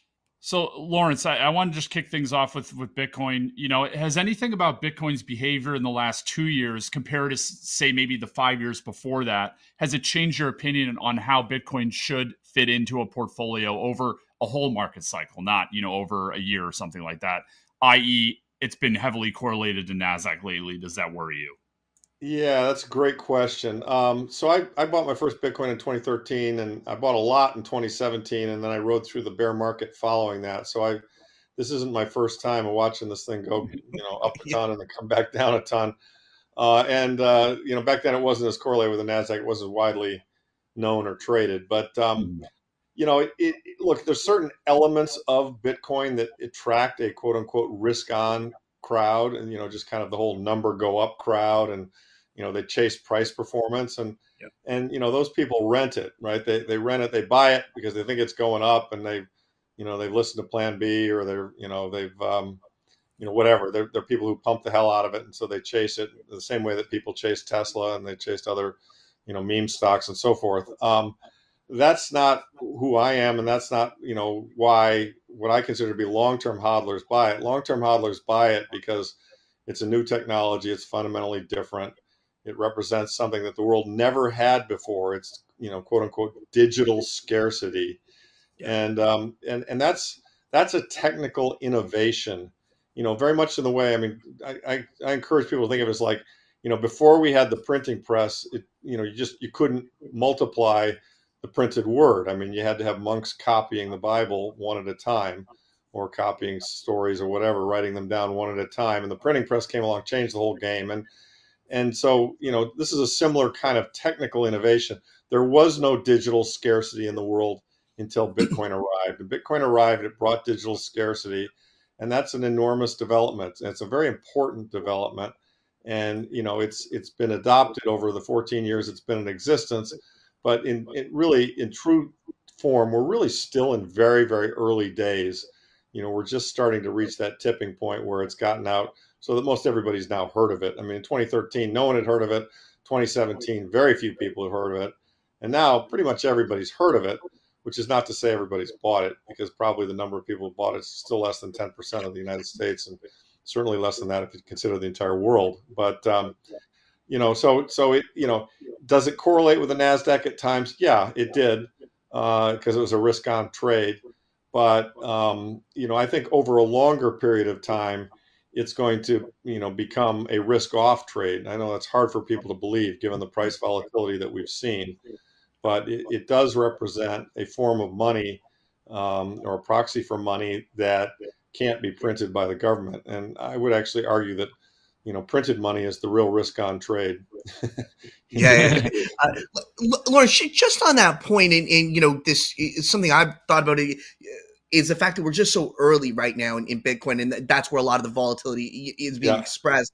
And it just, I just, you know, I think back to like, you know, how volatile was gold during Jesus, baby Jesus, or so. You know what I mean? Something yeah, like, right. you know, we don't know, right? There's no data, but you know, I, mean, I don't know I, how, you know, what the price would be. I, You know, I got to get get something for Jesus. You know, he's morning. You know what I mean? Like, wait, how volatile is the pricing day to day? But the question is, is that like obviously Bitcoin was born in the in the era of social media. It almost in at that point of like you know you have just so much of the the for lack of a better term the pump and I just don't know how that goes. You know I I, I struggle thinking about how that dynamic of people just getting excited then giving it the correlation to nasdaq and risk assets i just it's just going to be more money that flows in there and just kind of gives it the anchor i'm just trying to think out think about that out loud if you will yeah, I mean, look, I, I don't know the answer. None of us know. I mean, it's a wild beast. It's hard to predict. I mean, I often say the volatility is because we're trying to put the ocean into a swimming pool, and we've got to expand the swimming pool until the ocean gets in there. And and another thing that drove the volatility this past cycle, that I think far too few people focus on, was that in an era of free money and a lot of other cryptos out there around it as well, you know, there's just a lot of leverage being used. And, you know, we all know leverage can lead to volatility. I mean, a leverage allows you to play much bigger than, you know, than your equity would suggest. And so it can really drive price swings. Wherever there's leverage, you can get crazy price swings and you can get bubbles. I mean, 2008 was leverage in real estate, and look at the bubble we created there. You know, the dot com bubble, you know, had some leverage involved. I mean, so you know, and and what what happens is you you, you get, you know, we're all hardwired to herd to a certain degree, right? We see you know, because that was a survival mechanism, you know, oh, danger, let's run this way. Oh shit, they must know something. I'm gonna run that way too. Right. So we all we all herd together until somebody realized, hey, there is no danger here. Let's, you know, let's stop going that direction. And and that's, you know, we tend to herd into investments. So number go up, you know, tends to attract more number go up until it doesn't. Until right. people realize, hey, we're we're way too far out over our skis here um, you know the value is not there yet the real buyers aren't there yet the marginal buyer disappears and then the price comes crashing back down to earth. Um, you know it's going to take time for this thing to be more fully distributed and for more people to understand what it really is. I have seen studies that show that as volatile as it is today the volatility is decreasing with time which is what you would expect right, right? I mean, you would expect that as you get more and more. I mean, look, gold is volatile to a degree. I mean, the gold price yeah. goes up and down. Um, not the way Bitcoin does, obviously, but it, it's gone up and down over. Well, Larry, you, you, know the problem with gold; it just doesn't go up. well, yeah, you've been looking at the last few years for sure. That's the truth. That's the truth. I mean, it does if you consider that you know in 1971 it was at 35 dollars and now it's at 17. So you know, over it depends on what lens you're using, right? What time frame you're looking at. Over longer time frames, gold has gone up and it's been shown to hold its purchasing power. You know, the old story of a uh, one ounce coin would buy a toga in Roman times, it'll buy a men's suit today. So, yeah, you know, right. there is a certain amount of stability to it on a longer time frame. But yes, in the short run, it's volatile too. Um, but well, Larry, on that point, and, and just just you know, I, I I kid, right? Obviously, like uh, you know, our um, you know, our partner uh, Chris Wood, uh, you know, he uh, he's uh, previously still has he just says, listen, for, for a Japanese uh, citizen, it you know, it, it's it's been quite good over the last year, right? Gold, gold oh yeah, you know, no, gold is making new highs in several currencies. You know, particularly, I mean, Turkey. Boy, you yep. really, you know. And the story was in Turkey, all the old people were buying gold, and all the young people were buying crypto. Right? Well, that's the point. I, you know, I wanted to talk to you about that, like, you know, in terms of stratification here and how you think about it. Um, uh, a, do you own, uh, you know, is gold a part of your overall mix? Like, you know, and maybe, maybe just compare and contrast. Like, is this this generational split where, oh, uh, from an asset allocation perspective? Yeah. Yeah, let me just, let me talk about that because yes, please. so I manage a I manage a fund, and the fund's goal is to protect you from monetary debasement, which I believe is kind of a mathematical and cultural certainty. I mean, I suppose if government suddenly got responsible and spent within their means, I could be proven wrong. But we all kind of laugh when we hear that concept. Um, so you know, I manage a sound money fund, and, and the the bulk of the money in that fund is in gold and gold related, gold and silver related items. Okay. And the reason for that is that you know, professional investors or people who give me their money to me to invest, they don't want to have seventy percent drawdowns. They don't care if it can go up ten x. A seventy percent drawdown just scares the living shit out of them. So. Yeah you know, my fund might be call it 85% gold and silver related things and 15% Bitcoin related things. So I still got some upside from the Bitcoin, but not as much. I mean, just so people would know personally, I'm about 50% in my fund and about 50% in Bitcoin. I think Bitcoin is the fastest horse in the monetary debasement race. Yeah. I think it's going to do much better, but you know, over a long time, it's already crushed gold in its brief life. I think it'll continue to do that. Eventually, it'll demonetize gold, but in the short run, that's going to take years. And in the short run, you know, there, there are two things to consider with an asset. How much can it go up? And then what's the standard drawdown? So if you're 70 or 80 years old and you got $10 million and you put it all in Bitcoin, you have an 80% drawdown. So your 10 million becomes two, you know, and you've got a, a you're 80 years old. So you've got maybe a 10 year time window or something. You know, that's pretty shitty and pretty scary. You know, you, you can't handle that drawdown. If you're 30 years old and you put all your money in Bitcoin as a drawdown, you know it's going to recover and go into higher numbers. You don't care. Right. And so there's, so there's kind of a time preference based on age. And, you know, the largest annual gold drawdown that I can recall seeing is close to 30%. and it's very rare. Most years it goes up, or the years it's down, it's down a small amount. Whereas, as we all know, in the Bitcoin case, there have been multiple 70% drawdowns, multiple. So, um, you know, when you enter an asset, you got to ask yourself, am I willing to endure that drawdown to get to the promised land of, you know, $200,000 Bitcoin or $1 million Bitcoin, which I believe we will reach. I'm not sure exactly the time frame. Nobody can be. Um, but if you're not, if you want to have sound money, and the way I portray these two things, I call gold analog sound money. I call Bitcoin digital sound money. I love that. That's good. That's great. That's great. Right. And you know, it's it's kind of correct, right? And you know, and so um, and I think that everybody should own both. And I, you know, if I were 30, I'd probably own 100% Bitcoin. And if you're 90, you know, you probably want to own 90% gold and 10% Bitcoin. I mean, I, you know, I think everybody should balance these two sound money bets. I mean, you should have you should have your sound money bucket of assets. I mean, you should probably have some real estate assets and some cash assets, and maybe some common stock assets. Although I think in general, right now, most common stocks are pretty overpriced. But you know, you, you want to have a portfolio that reflects a lot of different things. So that, you know, no matter I mean, the certain the future is always uncertain, right? And so you know, risk diversification you know suggests that you try to have a bunch of things. And um, you know, I, I think everybody has to make their own choice of how how much. I mean, I think I think if we continue to have monetary debasement, and I believe with a high probability that we will, Bitcoin will go higher and gold will go higher. Bitcoin will probably go higher in a faster way, but also in a more volatile way. And so I would suggest that, you know, you can kind of look at these maybe the way people used to look at stocks and bonds, where, you know, gold is more like the bond and Bitcoin is more like the stocks. You know, great point. Um, Now, before we run out of time, I want to th- throw up a good chart uh, that you you retweeted yesterday. Um, it's it's looking at um, Fed funds rate and then also kind of what's priced in as far as the market's expectations. So Yeah. It shows that investors are very sure the Fed will have to cut rates over the next eighteen months. Are you not as sure? No, I'm pretty sure they will as well. Um, I none of us know the timing, um, but that's what the forward futures curves are showing. It's what the euro dollar curve is showing.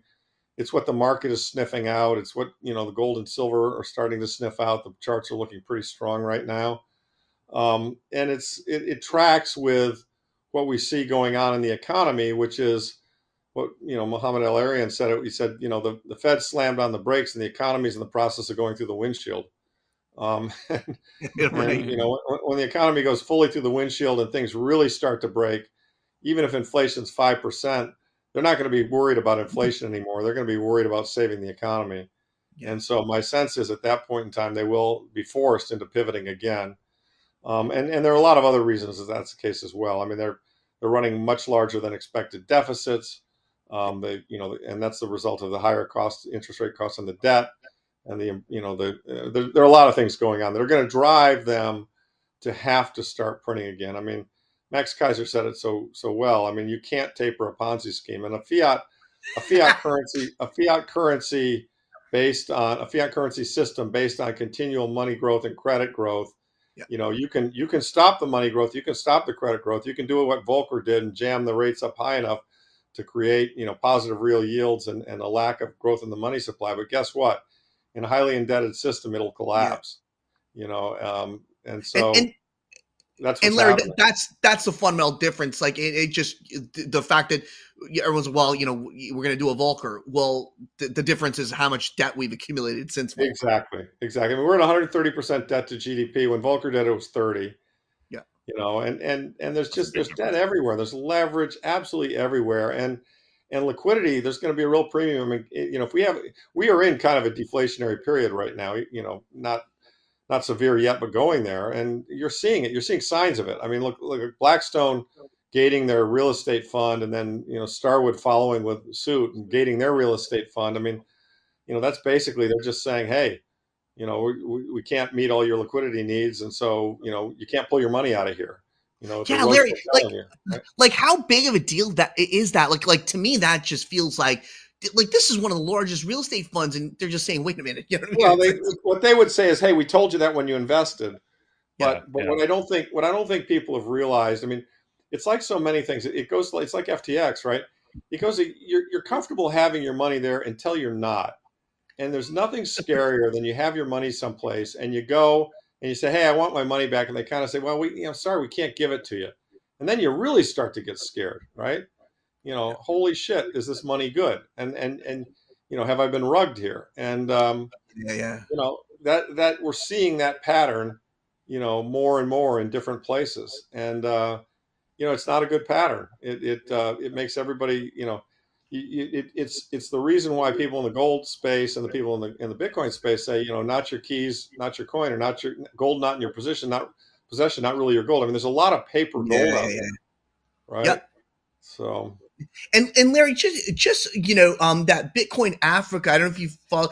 I I found that so profound. Like that to me, if you talk about you know not trusting central banks, uh, well, Yeah. let's go to emerging markets with you know, uh, like like you you you got entire populations that could really um you know just step Oh, off yeah. these these absolute banana currencies, right? Yeah, that I mean, Alex Gladstein wrote a book called "Check Your Financial Privilege," which is a fabulous book. I encourage everybody to read it because it just it's so hopeful for the future, and it talks about an important issue here. It has a lot more to do with the number go up, right? I mean, Right. people in emerging people in emerging economies all over the world have been screwed for 50 years by their local currency boards and so forth, and you know they just they can they're continually you know inflated away debased their money is seized whatever it might be like in cyprus you know and and and, and bitcoin represents money that governments can't mess with and it's it's a lifesaver for people and it's why the use cases in some of these third world countries you know and that's why el salvador adopted it. I mean it, the use cases are absolutely compelling and it's changing lives it's making the world a literally better place the fact that these people can now save in a currency, even though it's volatile, they can save in a currency that will not be depreciated by by the government. And um, and over time, it will grow in value because there's a fixed supply. It's therefore a deflationary currency. I mean, you know, we've got eight billion people and 21 million Bitcoin. I mean, being a Yeah. whole coiner someday will be that'll really matter. I mean, eight billion Wait. people, 21 Well- million coins, right? Well, well, Larry, like just on that point, and you know, just just on um the fact that this could be like you know, Bitcoin as a transactional currency, right? And and this is something gold, obviously, you know, at the time of Yeah, that's long gone for was, gold. it- Yeah. but it's not it can't like it's never going to do it as well right now i just wonder you know this is this really is gold 2.0 right in the sense Oh, that absolutely. No, you, Bitcoin is you, clearly you're getting the Bitcoin is transactional clearly- aspect of it Yeah, Bitcoin is clearly digital gold, and Bitcoin will ultimately flip gold, but it's not going to happen overnight. I get very tired of all the Bitcoin people saying gold's a piece of shit, and all the gold people saying Bitcoin's a piece of shit. I mean, they, they both they both exist. They both have a role. They you know they're different.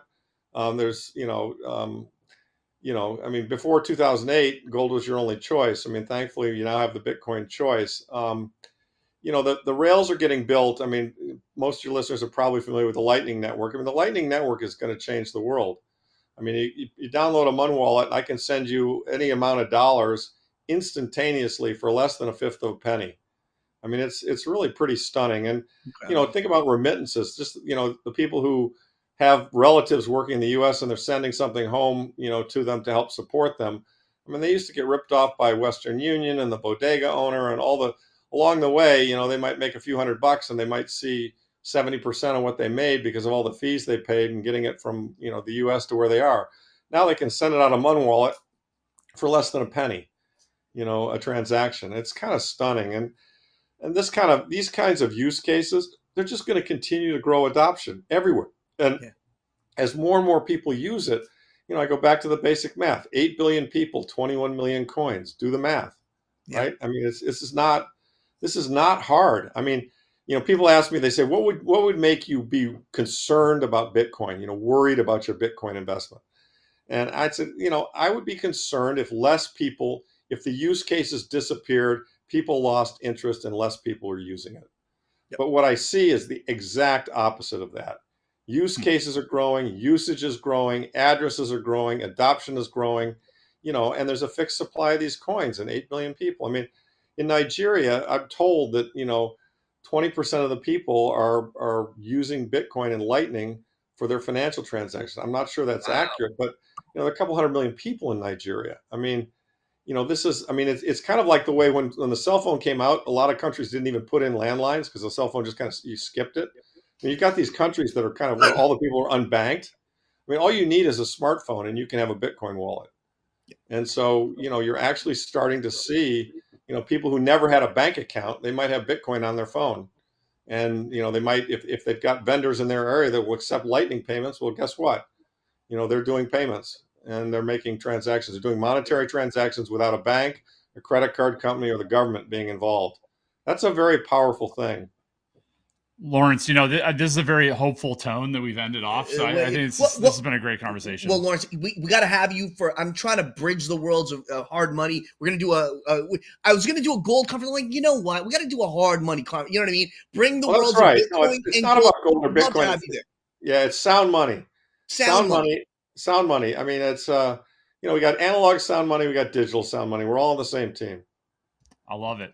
All right, well, Lawrence Thank Lepard, you. Equity Management Associates. Thanks so much for being with Thanks, us. Thanks, guys. Good to be with you. Take care. Thank All right, you. All right, everyone.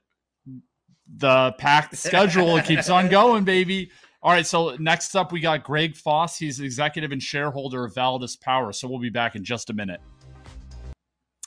Hi, everyone, and thank you. We are pleased to introduce Greg Foss, who, as everyone knows, is the executive and shareholder of Validus Power. He's also a veteran Bitcoin bull and has a long history as a risk asset manager. Um, and I just want to kind of start off the first question a bit macro, just given everything that's going on. How much does global monetary policy have to change to accommodate BTC? And do you think BTC is the only coin we can say has a true store of value, given everything that's going going on right now? Oh, that's uh, that's a big question. Um, let's start with uh, global monetary policy. Um, I'm a mathematician. Well, I'm an engineer, so I like math. Uh, I wish I was a mathematician, but I'm not that smart. But I always try to focus on mathematics. We are in a global debt spiral. Okay, very simply, the size of our total global debt balloon is 400 trillion US dollars, and the global economy is only 100 trillion US dollars. And there is no way to mathematically escape the certainty that the interest payments on the debt will exceed the growth rate on the economy. So, in other words, the numerator is going to continue to expand faster than the, than the denominator. The error term in that to solve the debt spiral is printing more money. 100% certain. Now, Larry Lepard, who was just on, said he's highly confident that monetary policy will continue to expand. I'm going to go further and say I'm 100% certain that monetary policy will continue to expand because it's only mathematics. Okay? So there's very few things that are certain in finance, but fiat debasement is 100% certain. We have reached the point of no return with respect to a debt spiral. So, to answer your question, Bitcoin solves the debt spiral. Very simply. Why? Because it's got fixed supply. No other digital asset has that characteristic. You can ask Vitalik what he says the supply of Ethereum is, and he'll say something like, well, it's uncertain. As a mathematician, I don't like uncertainty. I like to know what my fixed supply is.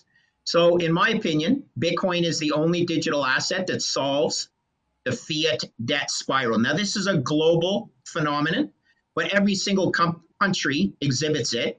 Canada is leading the race, unfortunately, just due to our reaction, our, our uh, response to the COVID crisis on a total debt to GDP. But the USA running, as Larry Lepard said, 130% total debt to GDP, government debt only, doesn't include mm-hmm. corporate, state, or other structured product debt. So, in my opinion, it's there is no concern about the monetary aspect. That is written in stone. What you need to do is protect yourself against that certainty with hard assets. And I'm in Larry Lepard's camp. I own other hard assets besides Bitcoin. Yep. However, I think Bitcoin is the best horse in the race. It's the most certain from a supply standpoint. Larry likes gold. I like gold, but I like Bitcoin better.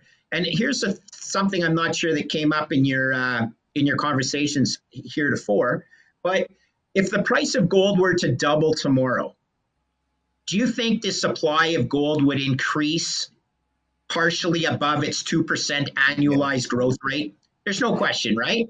I, I know I would be going to the uh, you know those those uh, those jeweler uh, what, what what do you call it the uh, the uh, the, pawn shops the pawn the shops pawn shops yeah. But but if the price of Bitcoin were to double tomorrow, the supply of Bitcoin is fixed. Okay, there is no uncertainty in the supply. Bitcoin is the most beautiful technological innovation that I have ever seen, and it is the best asymmetric upside opportunity I have ever seen as far as managing risk goes. So I like to think of Bitcoin. Larry said digital gold. I'll take it a step further. Bitcoin's actually digital energy. And that's where things get really exciting. And how Bitcoin can help solve some of the energy, uh, I would, I'll, I'll call them conundrums we have with our grid, for example, our electricity grid, and how So, Bitcoin can. Yes. Yeah, I, I'm very curious about this because, uh, uh, you know, I've covered I covered utilities uh, as an analyst uh, for a long time, and um, you know that's a part that I'm the more skeptical around. Just you know, from I just think of Bitcoin, while all of the positive characteristics, I still think that that you know there's this you know there's this net draw of energy. I'd love to hear you you know hear you talk through how it can help, right, it from a power perspective, because I just see as as a net draw, which I think it can is worth it. Like just like gold, you you're you're expending energy, uh, you know, for a hard money that you know that there are things you're gonna have to live with, but um, I struggle with just some of the the more nuanced uh, uh, arguments around that. You know, the, how how it sits as a uh, you know as as as something positive. Okay, so let's start with how the grid is constructed and the ancient technology of our electricity grid globally. But remember that a grid has a base load that is designed to uh, accommodate 6 p.m. power draws in your neighborhood. Why 6 p.m.? Well, people get home from work, they turn on their air conditioning, they turn on their stoves, they turn on their heat, perhaps. But the point is, this base load is designed for a peak draw in power, typically in the evening, but that draw in power is cyclical. That doesn't mean you power up and down your nuclear generators. It doesn't mean you power up and down your or you stop the rotation of your hydro dams. The power is being generated, and if there's not a draw on that power, the grid becomes unstable in the other direction. So the grid can become unstable because there's too much power being drawn, or the grid can be dr- uh, unstable because you have supply and nobody drawing the power. And you can't power up and down your nuclear reactors. You don't turn off on and off your solar generators and your wind generators. They turn. If you don't have a draw of that power, either selling it to the uh, United States or in some cases, did you know in Canada's case, we pay the Americans to take our power?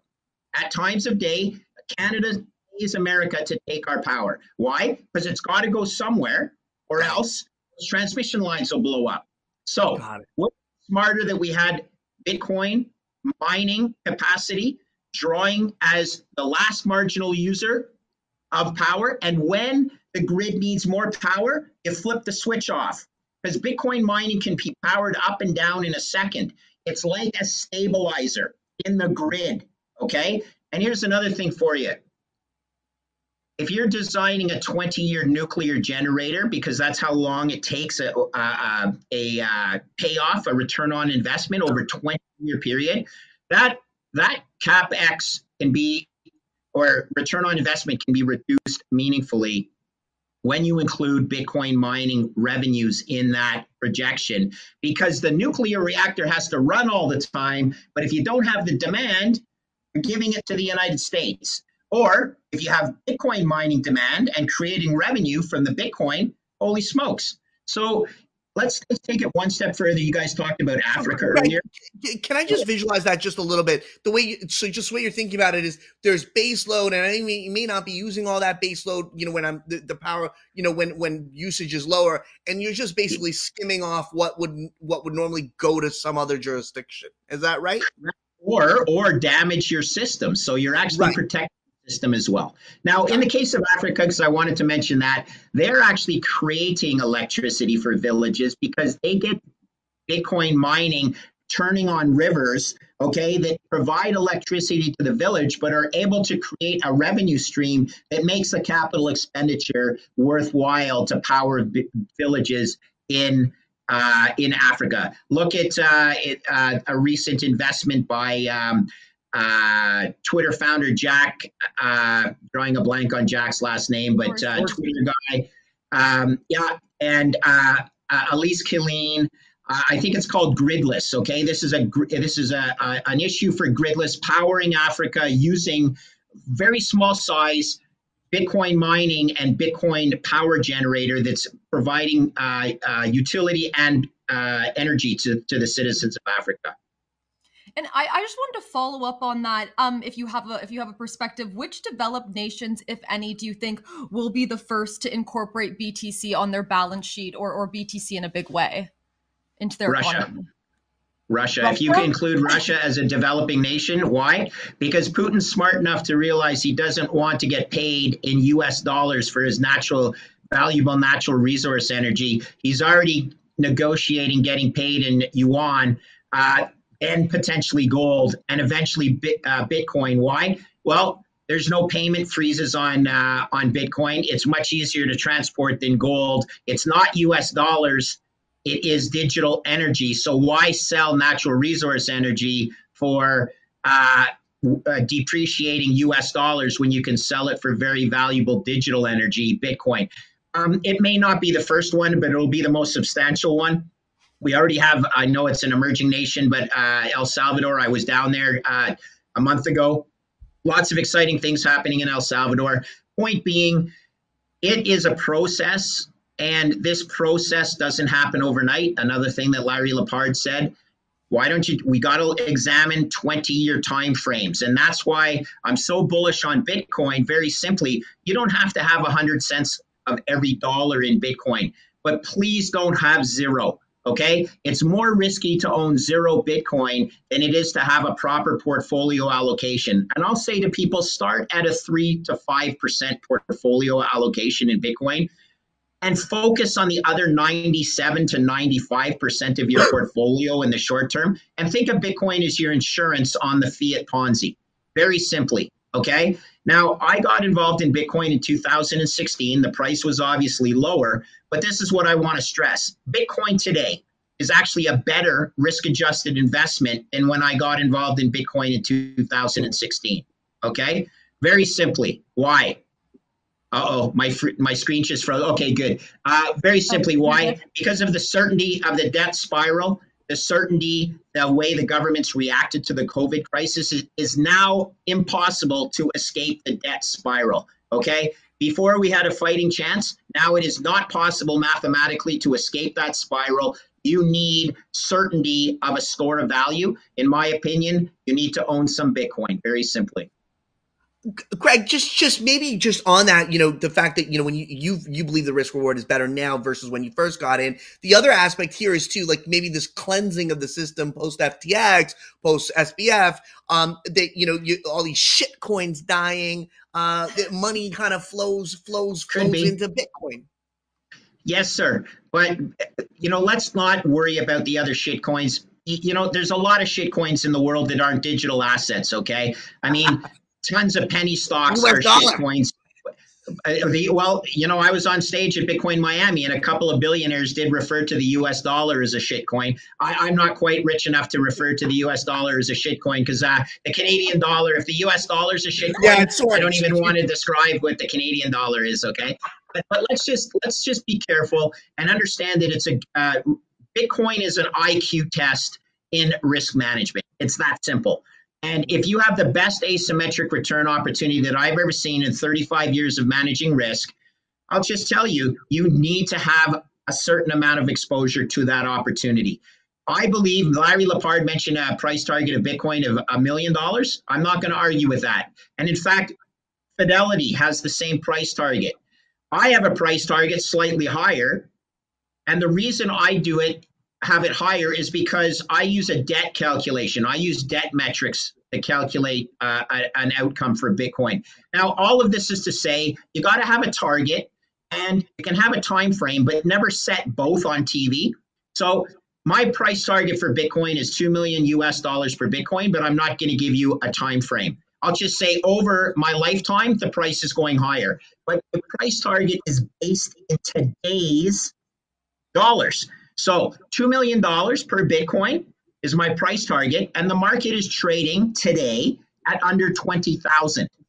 That tells me as a risk manager, the market is giving me a 1% chance of being right. And I'll tell you, I'm not 100% certain of my price target, but guys, I'm way more confident than 1%. Okay, it's that simple. Right. Do the math, do portfolio analysis. How do I get to 1%? Again, 20,000 divide by 2 million is 1%. Well, it's trading at less than 20,000, so it means it's giving me a less than a 1% chance of getting there in today's dollars. So don't overthink things. Own some Bitcoin, put it away. Oh, I think we got Greg frozen up there. Oh, Greg, you're back. I hope. Oh, you're back. Are you back? I hope. Greg, you there? You're in slow mo. Oh, I think oh, yeah. You know what, man? You know what? The, the, the Bitcoin energy, that core, that core of Bitcoin energy, Margot. It yeah, was, that uh, was no, that was great. Uh, yeah, that was. Uh, I'm back, but hold on. Oh! the screen froze. It, it was freezing when when Larry Lepard. I know what my time is up. Just no, more than zero. Listen, you were walking us through the math of you know of, of your portfolio okay, so yeah. and Bitcoin. Yeah, so one percent chance. Well, look, if I'm right, you're going to be very upset you didn't own Bitcoin, and if I'm wrong, well, you can probably live with a two to three percent allocation in your portfolio. I don't think it goes to zero, but even if it does, the expected value outcome is just so in favor of owning Bitcoin. So again, as a, a risk manager, you always look at things in portfolio as in, in terms of probabilities. Please do that and focus on the rest of your portfolio that's at very severe risk of being debased. Don't focus on the Bitcoin allocation.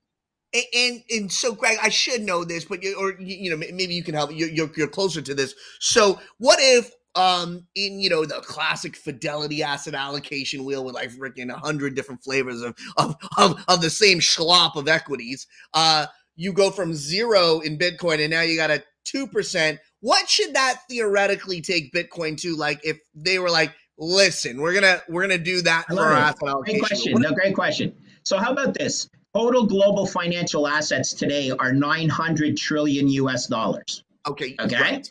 900 trillion. So what's 2% of 900 trillion? That's 18 trillion. What's mm-hmm. 18 trillion divided by 21 million? It's almost a million bucks. It's almost, it's, it's almost a million. It's almost a million bucks of Bitcoin. That's why if the world went to a 2% allocation based on today's global financial assets, Oh no! Oh, no. Greg's frozen up. Greg, we're gonna wait for Greg to because we gotta let him finish the point. We gotta let him finish the point. We're he, he we're having in and out, but that was he. So that the uh, I like how he breaks it down for everyone. Yeah, so the numbers like so. Anyway, I, I'm gonna slaughter the numbers here, but the bottom line is you got this big pie of global money trillions, um, and you take. Hey, Greg, uh, you know, I'm so sorry. It's my, it's my fault. The internet second. is weak on the at this end, but look, yes, take the global pie. That's how I get to two trill two uh, million of Bitcoin. By the way, I think Bitcoin takes a five percent market share of 900 trillion, which is 45 trillion. 45 trillion divided by 21 million is over two million. That's the math, folks. Uh, Greg Foss, man, epic. Thank you so much for coming. Epic. Hey, listen, you're going to join our hard money um, sound money, friendly money uh, conference. Greg. hey, listen, guys, uh, just give us a uh, two secs. Uh, we're gonna be back. With, You know, uh, Scott's gonna come back. We're gonna talk a bit about what we're doing. Uh, give us a minute here. Uh, that was Greg Foss, a phenomenal executive and shareholder of Validus Power. Exactly. Uh, yeah, give us give us a sec. We'll bring it. We'll we'll we'll rewind it back. Whoa, man, that was good. That was good. Let's go. Let's go. Listen, um, uh, thank you everyone for watching. That literally, um, that was one. That was some serious, serious insights. Uh, a great, uh, you know, from from start to end. Uh, that is phenomenal. Um, and so we just want to let everyone know if you don't know, um, we, we just started our Substack, uh, grizzleresearch.substack.com. We did, we started with oil. Uh, we're hard, we're hard asset kind of, uh, you know, kind of firm here over here. So uh, we're always analyzing commodities. Uh, you know, we we also look deeply into the world of um, of growth stocks and uh, and we're crypto curious. Uh, but Bitcoin, but we do believe in Bitcoin and hard money and um and gold, and so all of those things. Scott, you want to tell a little bit more about uh, what, what we're doing on that side? Yeah, we're excited about the Substack because it's a little bit different than you know what. Eh, there's a lot of good content on Substack that other people are doing. We're doing it a little bit different. We're using the power of quantitative analysis to kind of supercharge everything we're doing. So you're going to get ideas on stocks. That's what you know us for stock picks we're going to put together portfolios, quant driven portfolios, kind of like our best ideas in, in all different sectors. We talk about markets overall, helping you navigate what's going on. So it's going to be a little bit of everything, but hopefully you're going to find it really impactful and you're going to come away with a lot of ideas and education on how to set up your portfolio and how to manage risk we used to do it professionally managing risk and so we're going to give you a little bit of tips that we've used. Yeah yeah and, and you know and, and the goal is like you know we feel that hey listen there's always, always lots of ideas great you know twitter fin is great and it, it's revolutionized the world. Um and substack is great too you know people are, are are bringing together their ideas and then finally you know it's just it's the the thing that's missing here is just how do you put it all together in a portfolio context? How do you you know how do you you know, at the end of the day, is you go, you're going to the casino, right? You're not, and I think you know having Greg leave it off was probably the best. Like Bitcoin is obviously a big, big thing, but him coming to the two to three percent position allocation is a function of the upside that he perceives. That listen, worst case, you know, it's a nothing burger, but you know that's not a big deal you know, base case, it, this thing goes up a lot, and you know, best case, it's a it's a two million dollar asset. So you know, it's it it's just, not all or nothing, which is nice, right? He's thinking yeah. of it in a portfolio. It's not do I put all my money in Bitcoin or do I have nothing in Bitcoin? There's an in between. Exactly. And, and uh, guys, we hosted a great. Uh, so follow uh, Scott Margot underscore Rubin, uh, Scott W underscore Grizzle, myself, and the, obviously the Grizzle main account. You'll find everything uh, that you, are watching this through. Uh, we did a fantastic Spaces, Twitter Spaces on Friday. We do a market wrap Spaces. We're going to run that again uh, on Friday. Uh, it was a great conversation, and the goal is just really kind of take away a lot of like you know the you know the BS, uh, for lack of a better term, BS like you know like noise that people are just so focused on the here and now. We just try to like really pan back and say, listen, what's the opportunity?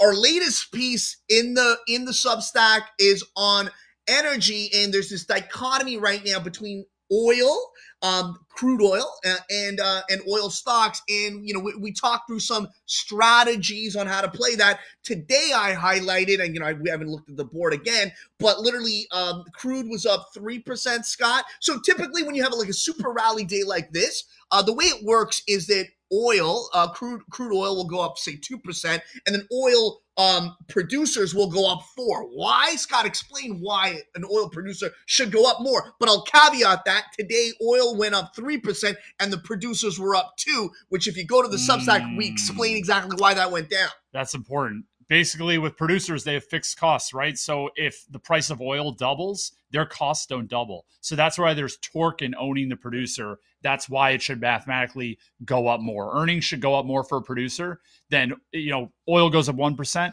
earnings should be up more than 1% that's why the stock moves more. Yeah guys. Uh you know and, and we're you know we're we're, we're gonna walk through that scott. Scott Scott's a machine, man. The professor, and he ran through like like we're looking at options. We're like looking at anyways. We'll, we'll get into details later, but we got a we got a great. Where, uh, where, where do they find the Substack? grizzleresearch.substack.com.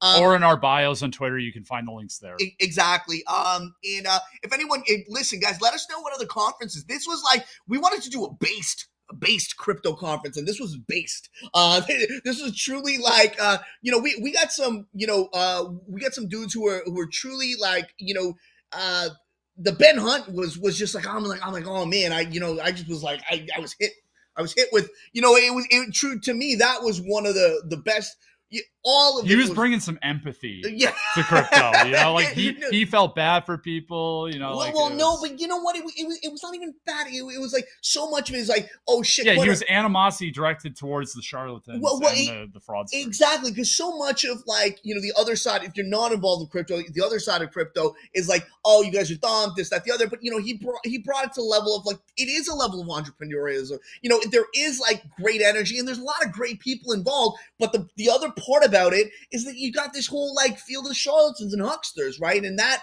that is a challenge. And obviously, I you know we take the positive view, cup half full.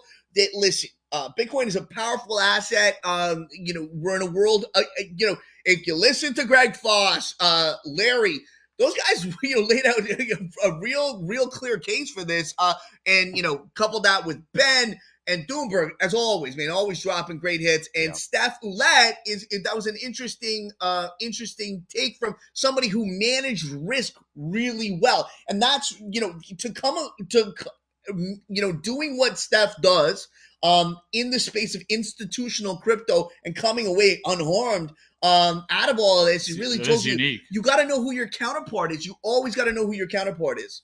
Yeah. Well, so I, I think that wraps up uh, Grizzle Crypto from the ashes. Hopefully, you understand kind of what the future hold, where the risks are.